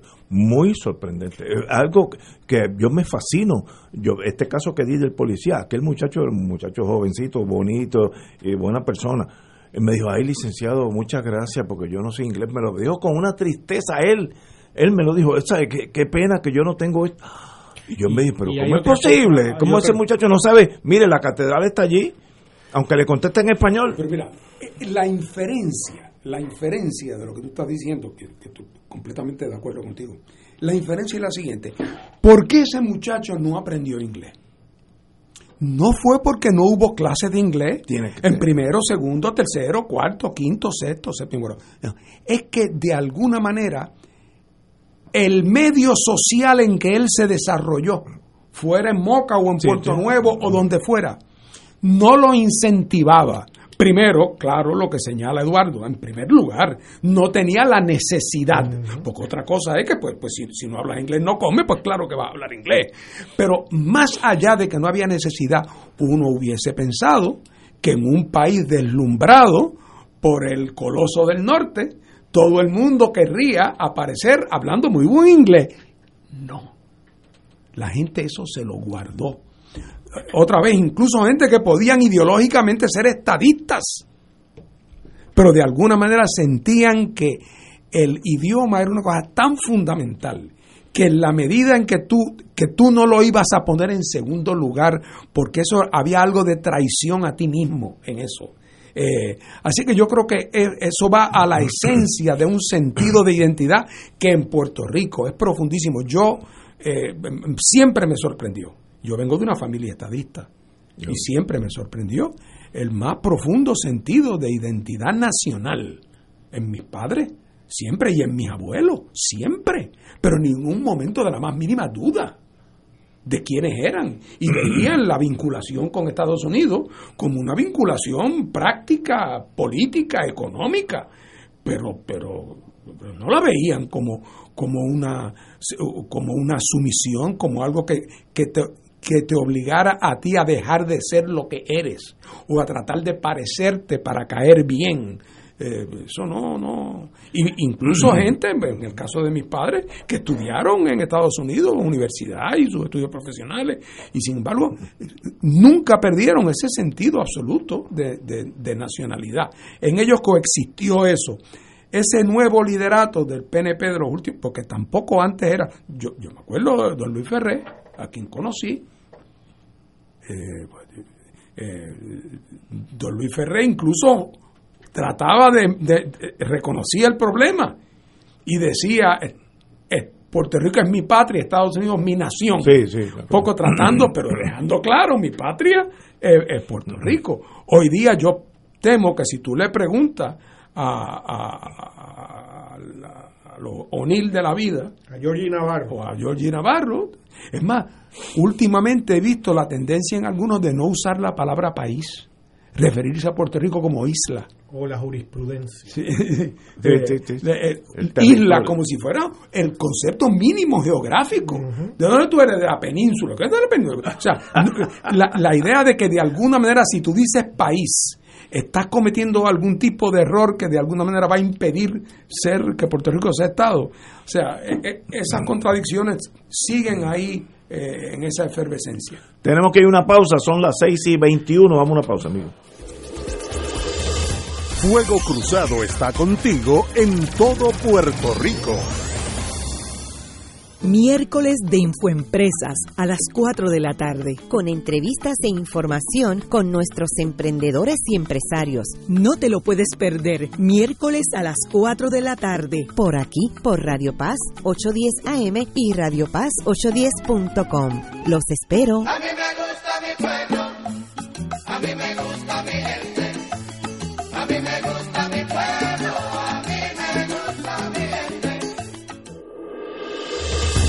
Fuego Cruzado, el programa de más credibilidad en la radio puertorriqueña, es ahora la tribuna abierta de análisis noticioso, con diversas perspectivas que exploran el trasfondo de lo que acontece a diario y cómo nos afecta. Escucha Ignacio Rivera y sus panelistas invitados de lunes a viernes en Fuego Cruzado en transmisión diferida a las 10 de la noche por Oro 92.5 FM. Radio Paz te ofrece el mejor motivo para levantarte temprano y disfrutar el comienzo de un nuevo día de lunes a viernes con Enrique Liboy y Radio Paz en la mañana. La dosis perfecta de noticias, deportes y éxitos musicales de todos los tiempos, humor y curiosidades, calendario de actividades y tus peticiones musicales por el 787-300-4982. Conéctate con el 810 AM de lunes a viernes con Enrique Liboy y Radio Paz en la mañana.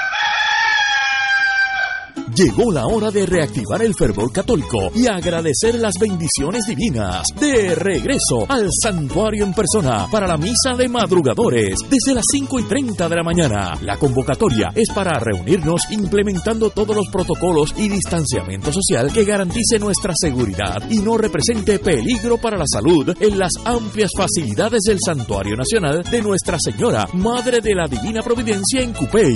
Nos congregaremos con las debidas precauciones el sábado 6 de marzo a las 5 y 30 de la mañana. Misa de madrugadores de regreso al santuario. Para detalles accede a nuestra página en Facebook o llama al 787-646-9448. Transmisión radial por Radio Paz 810 AM y Radio Paz 810.com.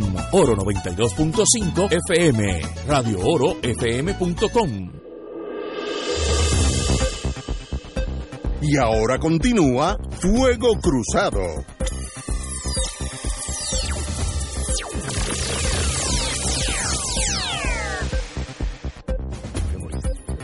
Regresamos. A ver, ah, tengo una, una idea, porque ya hemos delineado cuál es el problema, la resistencia al español, que estoy de acuerdo con ustedes tres. Pero si yo fuera gobernador, vamos a jugar, y soy estadista, vamos a partir de esas dos premisas. Hay que ver cómo yo le, le pongo esa banderilla, ese toro miura de la resistencia. Y es jugando con el mismo sistema. Por ejemplo, yo gobernador voy a decir, yo voy a tener una escuelita pequeña en primer grado. Va a tener el mejor equipo, va a tener los mejores aire acondicionados, los mejores maestros. Es más, los maestros allí van a dar el triple. Estoy exagerando para presentar mi punto. Desde primer grado. Ahora, todos en inglés. Niños de escuela pública. No quiero gente de escuela privada, eso es aparte. Yo voy a y los padres decidan si quieren venir aquí o no. Es una decisión de ustedes. No, ahora le aseguro que es la mejor escuela, eh, una especie de Saint John, en vez de Saint John, pues San Juan, para que sea la misma cosa. Pero en inglés, ah, y entonces empiezo, en inteligencia se aprende que el que controla el sistema educativo de un país, a la larga controla el país, porque tú vas generando generaciones que, que se van amoldando a tus enseñanzas. ¿Y cuántas generaciones te hacen falta? No, no, eso no importa. Empieza con una escuelita, el primer grado. Que no vas a ver los resultados, vas No, a estar no, muerto yo- antes de no, ver no, los resultados. Ustedes, porque yo soy inmortal, ¿ves? pero, pero, no, hay, hay que empezar. Digo, estoy partiendo de la premisa que tú eres estadista. Si tú eres estadista, tú no puedes seguir dándole a esa muralla de resistencia del morro porque existe. Eso fue lo que se hizo con mucha más violencia Sí, en los primeros sí, pero 50 yo- años de la sí, pero yo- soy más sutil. Yo No, pero hago- es que la sutilidad aquí, no, eso es un acto de agresión. No, suave, mira. No, pero es que no es que no puede ser suave, porque que el hecho de que sea todo en inglés, el muchacho que llega a primer grado, que ha tenido una vida toda en español, Sí, le enseñamos, Jim. ¿no? Y el segundo Este, grado es llega mejor. a una tercer grado ya está hablando inglés, porque Sí. esa es la vida. Ahora, es la elite. Los padres deciden si van o no. Esto es voluntario. Hay que, estoy hablando marketing, cómo vendo ese producto que no se está vendiendo. Pero tú no puedes tratar de moverte hacia la estadidad. Un pueblo que básicamente no conoce el lenguaje Y- inglés. Eh, imp- imposible. El problema es también, como decía hace un momento, que el, el- el anexionismo puertorriqueño que está congregado en el PNP es un movimiento anticultural. Doña Miriam, tú la ves con un nivel cultural adecuado. Tú ves a Jennifer González con un nivel cultural adecuado. Es una persona culta.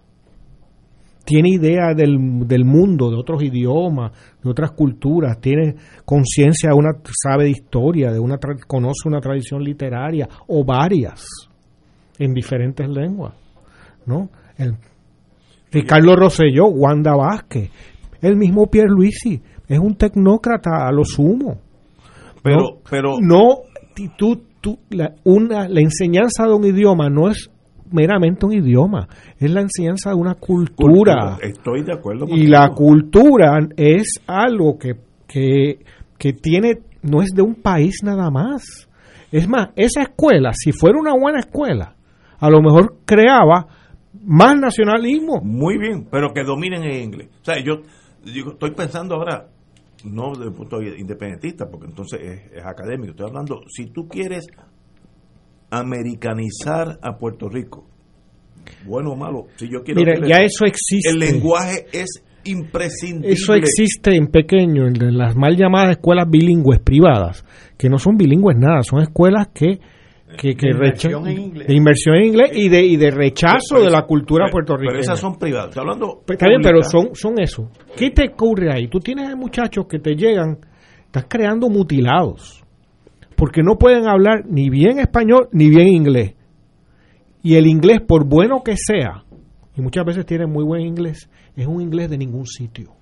Porque no hay un inglés puertorriqueño en Puerto Rico. Si estás en Nueva York, si estás en otra parte, como inmigrante, sí hay un inglés de la comunidad puertorriqueña. Pero aquí no, hay de, no es de ningún sitio. Entonces es un inglés de Cartoon Network y de ver videojuegos y películas americanas, lleno de expresiones hechas. Yo me acuerdo una vez, estando una de esas invitaciones que a mí me hacen a universidades y demás, me acuerdo un comentario que hizo un profesor sobre una puertorriqueña. Y decía, mira, ella habla inglés mejor que todos nosotros, porque habla un inglés correcto. Como el lenguaje popular, como cuando nosotros no hablamos hablamos español, no hablamos un lenguaje que, un, un español que sale de la gramática. No es que hablemos mal, pero hay expresiones que son más libres, nos comemos las, letras, etcétera. No, el inglés del puertorriqueño, de Puerto Rico, como no hay una lengua inglesa, no hay una cultura puertorriqueña en inglés, es un inglés de ningún sitio, un inglés escolar, un inglés escolar. Cuando Ricardo Rosselló hablaba, lo que está oyendo un estadounidense, en primer lugar, contrario a lo que aquí dice mucho colonizado, de que no tenía acento, tenía acento, claro que tenía acento. Un acento que escucha un norteamericano y sabe, este hombre no es, no es estadounidense. Nada más con pronunciar su nombre o el nombre del país del que venía, ya se sabía que era un extranjero. Y así se le consideraba. Fíjate, qué, qué, qué, qué bueno que hemos tomado este camino, porque fíjate cuál es, a dónde hemos llegado, Ignacio. El movimiento estadista puertorriqueño si se mira en el espejo de las dificultades del viaje de Pierluisi, por, por ejemplo, fíjate, fíjate lo que hemos llegado. Hemos, entre comillas, descubierto en esta conversación, entre comillas, que la existencia de un sentido de identidad cultural puertorriqueña propio es un obstáculo para la estadidad. Obvio. Es que no, no, Entonces, un, movi pero un movimiento político que se basa en que el modelo a que tú aspiras,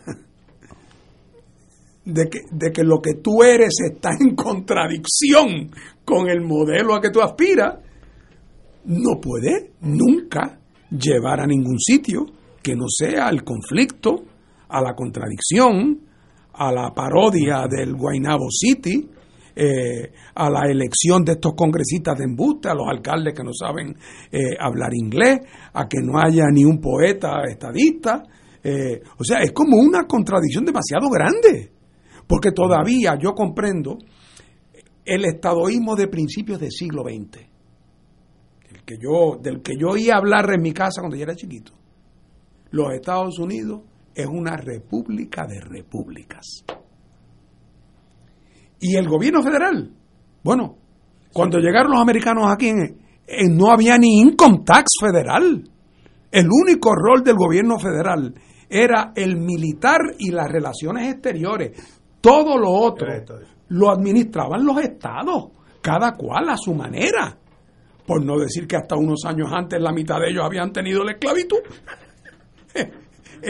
Eh, y, por lo tanto, la visión de gente de un país pequeño en el Caribe que tenía una. eh, eh, nosotros producíamos lo que ellos necesitaban y ellos producían lo que nosotros necesitábamos, la complementariedad económica, hizo que tanto en Cuba como en Puerto Rico se desarrollara un anexionismo que veía eh, esa complementariedad. De hecho, los, los cubanos anexionistas, siempre listos los cubanos, pensaban que en Cuba había espacio para hacer tres estados. Tres. ya pensaban en seis senadores, siempre ambiciosos. Eh, pero eh, era natural que se- y se desarrolló con absoluta naturalidad en Puerto Rico y en Cuba un sentido anexionista cuando esa era la visión de los Y la Estados República Unidos. Dominicana, que estuvo a un paso de pero, pero en Puerto Rico y Cuba tuvo más raíces, tuvo, por- porque eran sociedades políticamente más organizadas. Pero esa, eso, de momento, cuando Estados Unidos se fue transformando en todo sentido, de momento, lo que pudo haber parecido que tenía una cierta lógica a fines del siglo XIX, en aquella república de repúblicas, que era una especie de gran, una especie de gran confederación de estados. Además, no queríamos ser en Puerto Rico, disque mayoritariamente, no queríamos ser una provincia autónoma de España. Y voy más lejos, los más adelantados, federalistas, que creían en que fuéramos Estado dentro de una federación española. ¿Por qué no ser un Estado dentro de la Federación Americana? Que después de todo era más próspero, era más liberal, era, más, eh, era quien nos compraba y vendía las cosas. O sea, había una cierta lógica en el anexionismo, por eso tanta gente muy seria en Cuba y Puerto Rico eh, coqueteó con, con esa idea. Cuando entonces después llega la, vienen los americanos a Puerto Rico y se empieza a ver pues toda la realidad de lo que es el colonialismo, que no hay tal república de república, como se va transformando el rol. El estadoísmo puertorriqueño por muchos años se quedó con aquella mentalidad que yo todavía vi reflejos de eso en Luis Ferré, vi reflejos de eso en Miguel Ángel García Méndez. Pero hoy día lo que representa la estadidad es una cosa grotesca comparado con la visión que se había, que tenían los estadistas puertorriqueños de Estados Unidos a principios del siglo XIX. Según se fue transformando la historia, hoy día la aspiración a ser un Estado es una cosa eh, grotesca. Fíjate hasta el punto que hemos concluido, y tú dices que para ti obvio, que mientras tengamos como un sentido de primacía en nuestra identidad cultural como puertorriqueños, eso es incompatible con la estabilidad. Entonces, que es obvio. Bueno, pues entonces Tiene pues, que pues- ser. pues ese camino está destinado a lo que está. Y es una pena que tenga que ser Mr. Schumer quien se lo diga a los estadistas puertorriqueños cuando debieron haber sido ellos mismos quienes se dieran cuenta. Ahora voy a, voy a complicar la ecuación a ustedes. Si el presidente de Estados Unidos, estoy pensando en, Estados Unidos, el presidente de Estados Unidos va al jefe de la agencia, de la Agencia Central de Inteligencia, perdón, y dice, mira, prepárame a Puerto Rico para entrar a la Unión Americana, que queremos que sean parte de nosotros. Ok. Y yo vengo aquí a hablar con el que sea, pues el gobernador, alguien influyente. ¿Qué pasos ustedes me recomendarían a mí, jefe de la agencia central, para empezar a americanizar a Puerto Rico en torno a la eventual integración allá?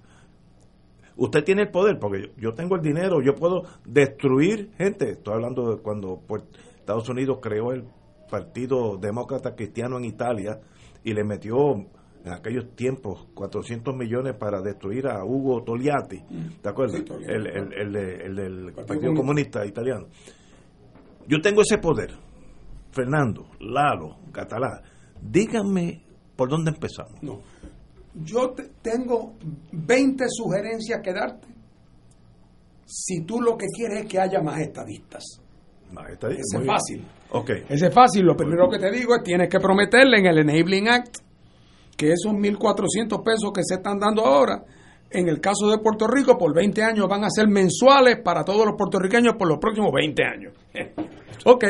Vas, vas a tener más estadistas. Estadista. Ahora, si No, lo- americano. ah, si tú lo que Americanización. quieres es americano, eso es mucho más difícil. Ok, pero ¿por dónde Porque- empezar? ¿Por dónde tú empezarías? No, es que, es que- es que tendríamos que empezar por una campaña para tratar de, de- de demonizar, eh, de, ¿cómo se llama?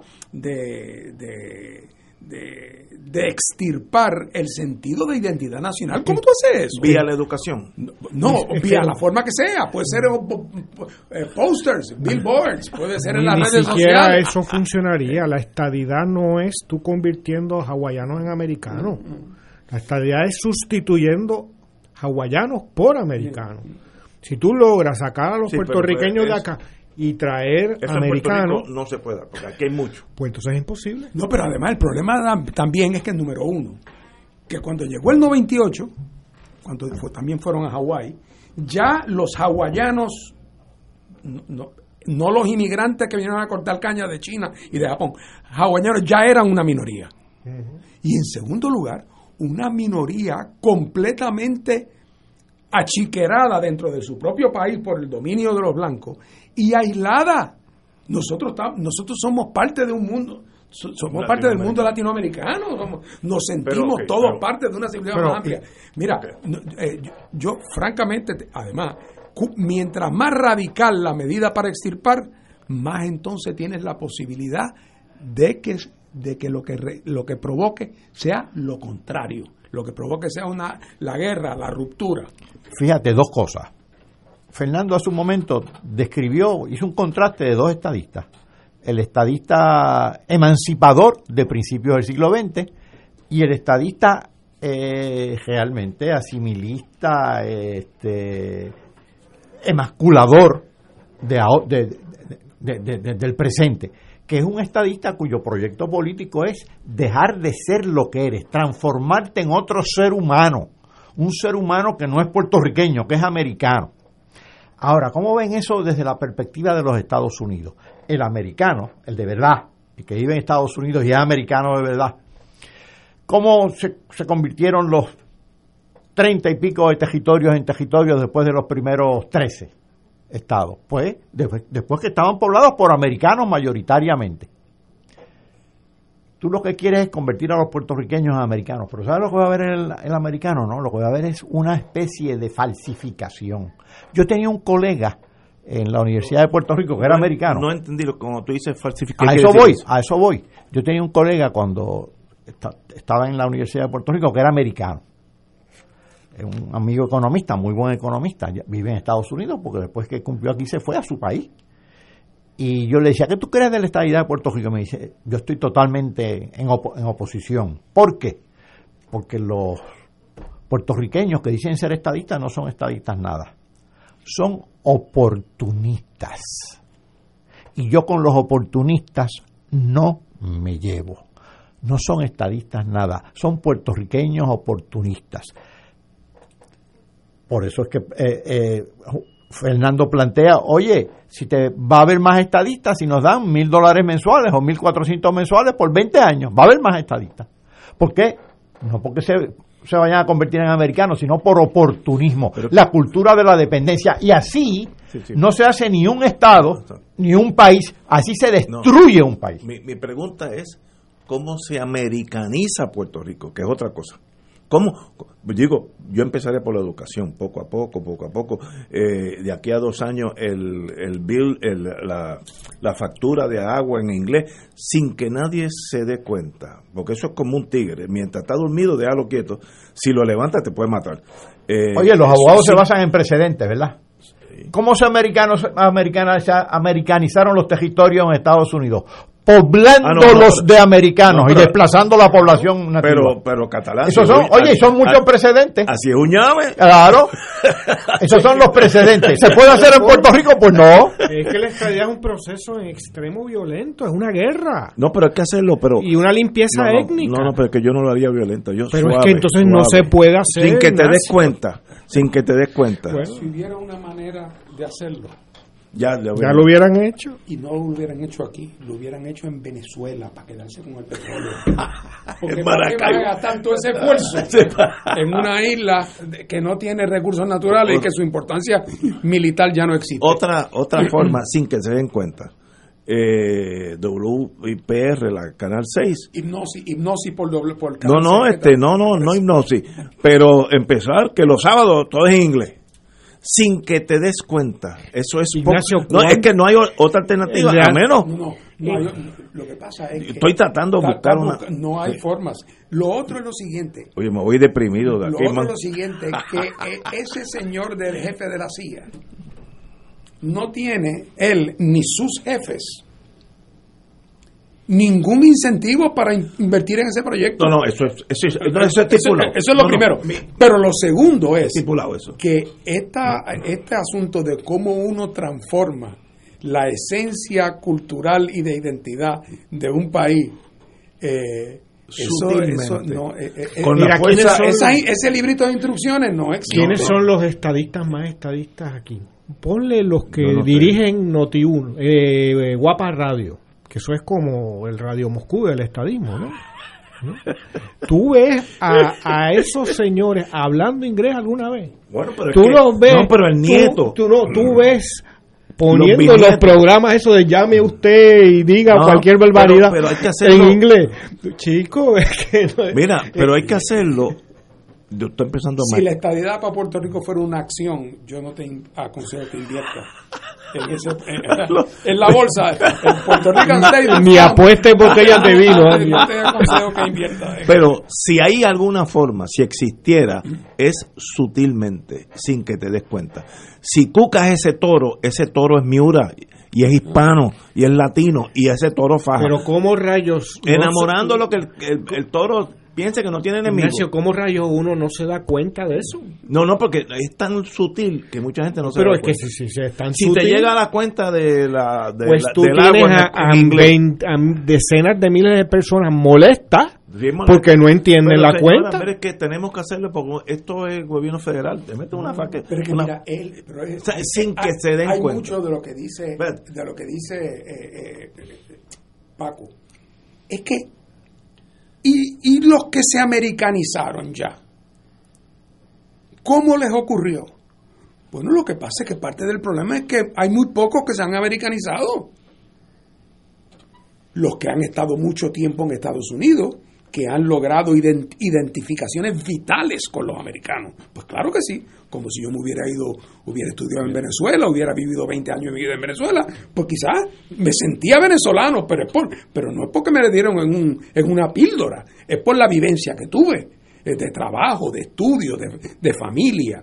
Pero en Puerto Rico, los estadistas de verdad, es decir, aquellos que realmente sienten una identificación con los Estados Unidos como su país, eh, del cual quieren formar parte plena, porque no se sienten, como el que no se siente que estaría cómodo con ninguna mujer salvo con fulana.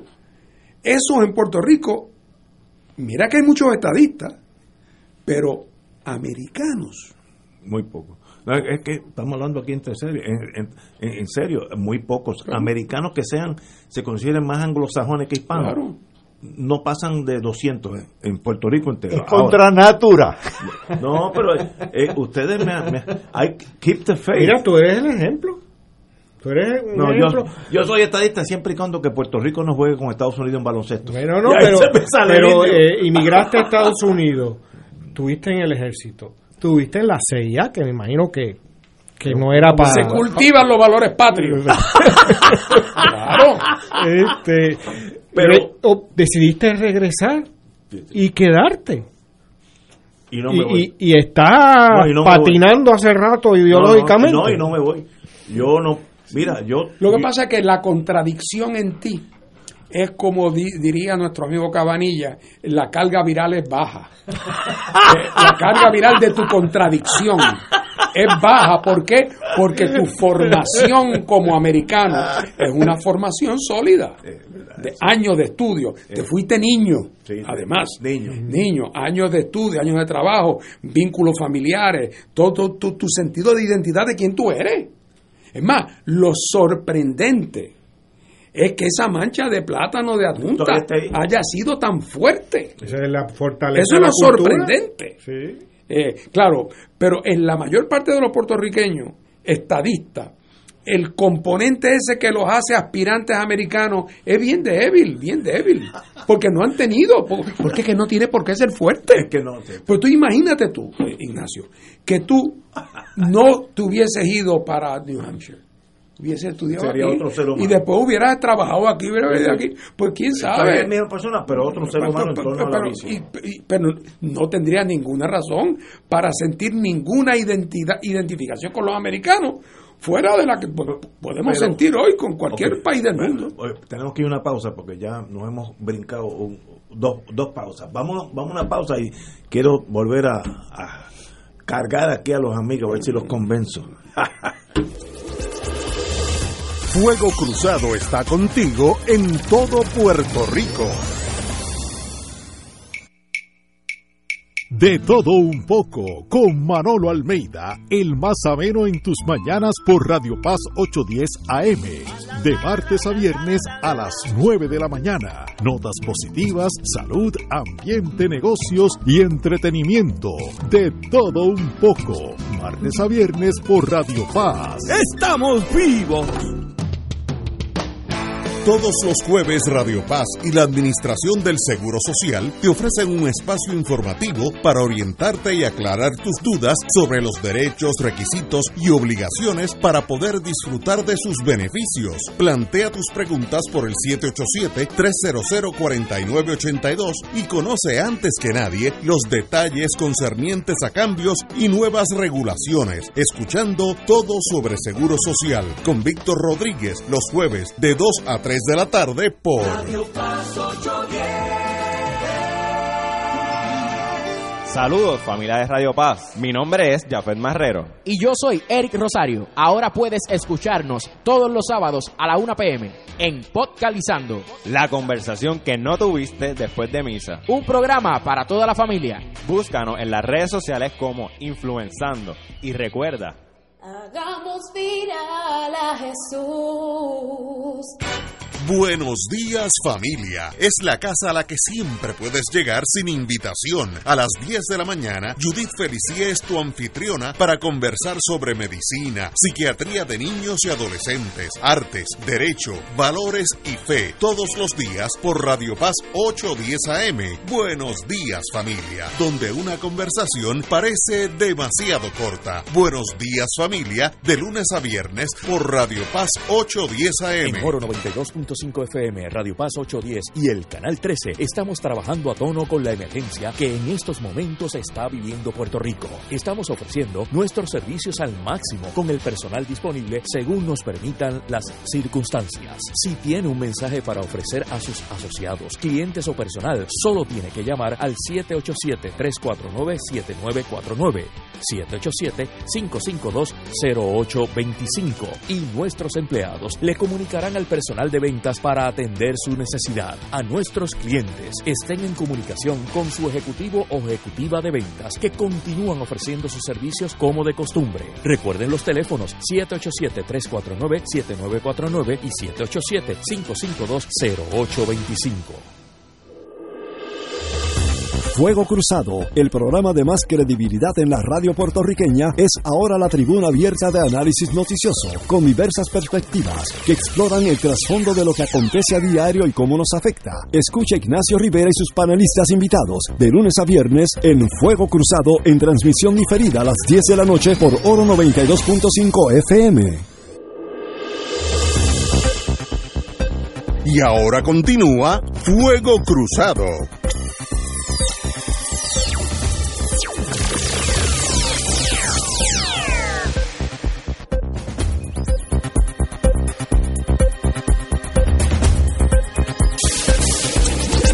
Regresamos, amigos y amigas.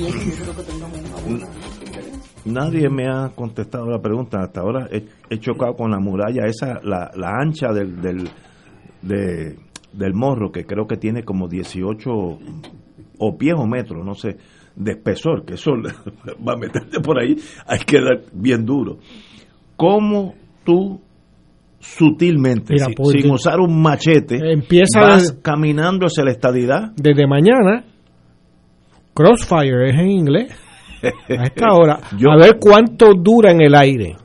Ah, bueno, si no, no, pero es que tú no puedes decir porque estás usando la fuerza. Es No, no, pero qué fuerza. llegar un momento, llegar un momento donde la gente que te escucha no- ya no tiene problema de escuchar. Mañana, ¿quién tú tienes aquí? A... Mañana martes. Este, a... a- Arturo. Arturo Hernández. Y- Eh, No, para hacerlo en inglés tiene que esperar con Nadal Power. Eh, Power. Pues, pues No, mañana en pero, no, pero porque tú, si yo hablo francés ahora, que yo no sé una palabra de francés, obviamente la gente que me escucha no va a entender porque saben Pues, tanto como yo. Ahora, no, no, tú tienes que sentar las bases y la gente no se da cuenta, los cambios sutiles, tú no te vas dando cuenta hasta que un día te llega la factura del agua en inglés y es, es normal. Eso es poco a poco. Si usas la fuerza, el toro faja, como dicen en el campo. Pero si uno es estadista, pues, la opción no es coger un JetBlue, irme a West Virginia, La- la- que me muero de pena.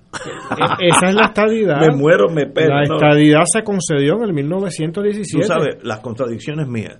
Hoy. Yo eh, voy, digo, mañana. viví la mitad de mi vida en Estados Unidos. Y yo nunca me sentí parte de ese mundo. Fí- Nunca. Él mismo se no, no, pero que estoy diciendo, estoy diciendo la, la realidad. Yo sabía que yo era una persona latina en ese submundo, me tuve que americanizar porque si no es más difícil, etcétera, etcétera. Pero yo no puedo vivir en New Hampshire y sentirme feliz. Y viví unos años. Yo no puedo vivir en, en- en Minnesota. No, es que nunca tuve problemas con nadie, pero uno sabe que uno no es de allí. Fíjate qué cosa. Y aquí yo sé que yo soy de aquí. O sea, aquí sí que no hay tu tía. Pues, eh, Pero. Pues, pero fíjate, eh, es que los procesos políticos, los- la formación de distintas culturas, no, so- no se dan en función de una escuela formal, es mucho más complejo que todo eso. Tómate el, el continente europeo, que es tan diverso, con la imposición del latín hace yo no sé cuántos años. Toda esa formación de idiomas este, de, de- distintos vernáculos, el francés, el alemán, el español, todo eso.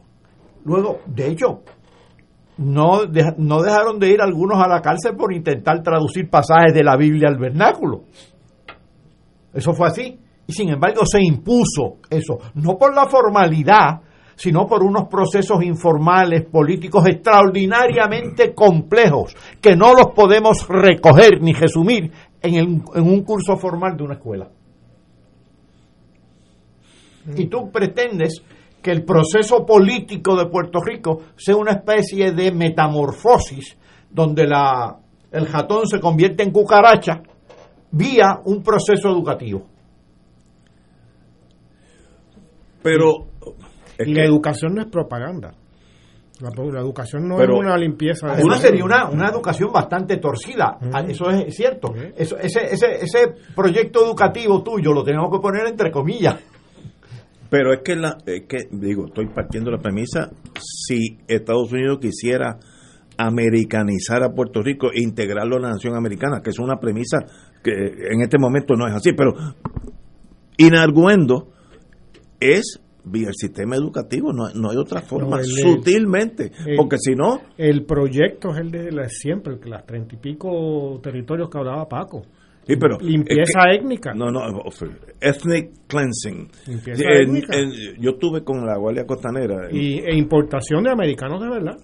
Ah, en, en New Mexico, tú puedes tener personas que tienen nombres, me acuerdo, Raúl con O, O-U, Raúl González. Y de verdad no sabía una sílaba de, Y en de español. todos los- sílaba. Todos los estados de Estados Unidos tienen Porque- gente con apellido sueco que no sabe sueco. Pero es que eso es saludable para la nación. Así es que debe ser. Porque se, se homogeniza esa nación en un Pues, lenguaje. pues, Igualmente. La otra, la otra por- solución tuya es esa: la emigración masiva. Los 3 millones que quedan, mándalos para Estados Unidos. No, yo me quedo aquí. Bueno, tú te quedas. Los otros Por- tres. Porque lo que pasa es que ese sueco que dice. Vino a América sí, hacer- pero vino voluntariamente, se montó. Estaban las cosas malas en Suecia. Sí, sí, exacto. Quizás no se quería ir, pero estaban las cosas malas. y pasó hace 150 Y entonces, años, pero, además. además, Una vez que cayó allá en Minnesota, en 1870 y pico, no es cuestión de me quedo unos días y después vuelvo para casa. No, no. Pues nada, en aquella, pues ahí Ese se quedaron y su familia se crió allá, etcétera. Pero tu dilema no tiene solución.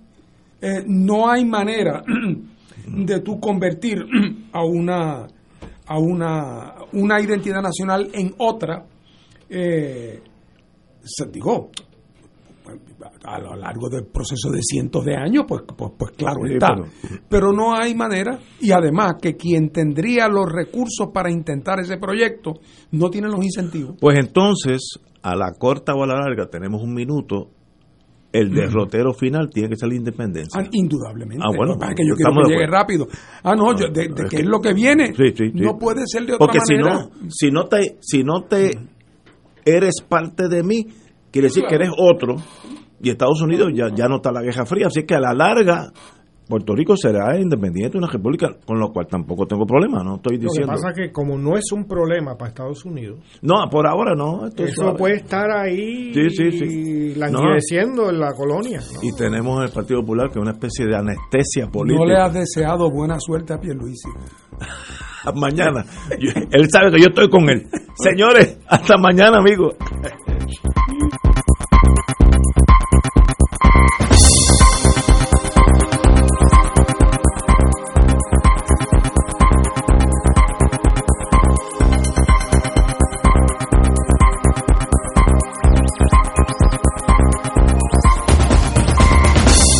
Esta emisora y sus anunciantes no se solidarizan necesariamente con las expresiones vertidas en el programa que acaban de escuchar.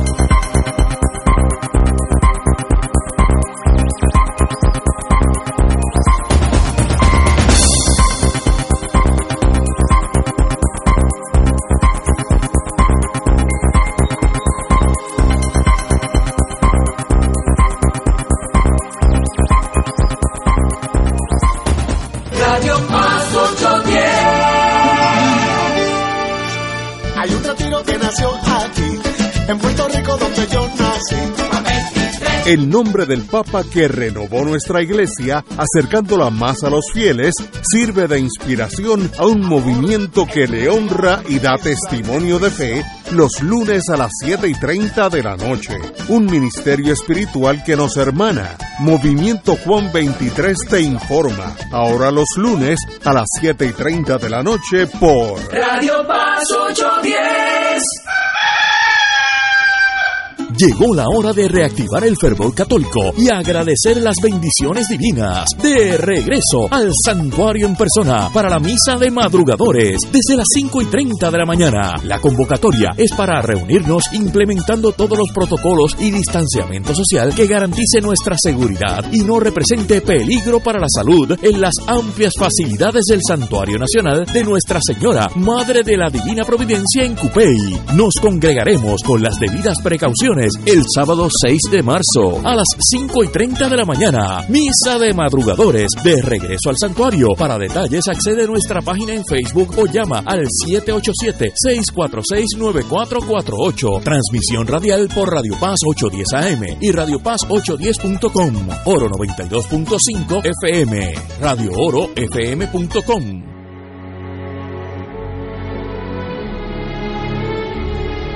Expresa el Papa Francisco. La cuaresma, que es una ocasión providencial de conversión, nos ayuda a contemplar este estupendo misterio de amor.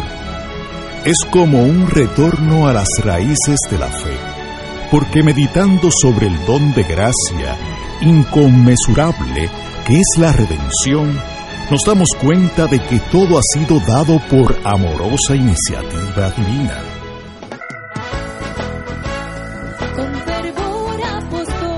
Con fuego y unción llega Beatriz, voz de ángel, en su programa Con Fervor Apostólico, evangelizando con la fuerza del Espíritu Santo, todos los miércoles de 8 a 9 de la noche por aquí, por Radio Paz 810 AM.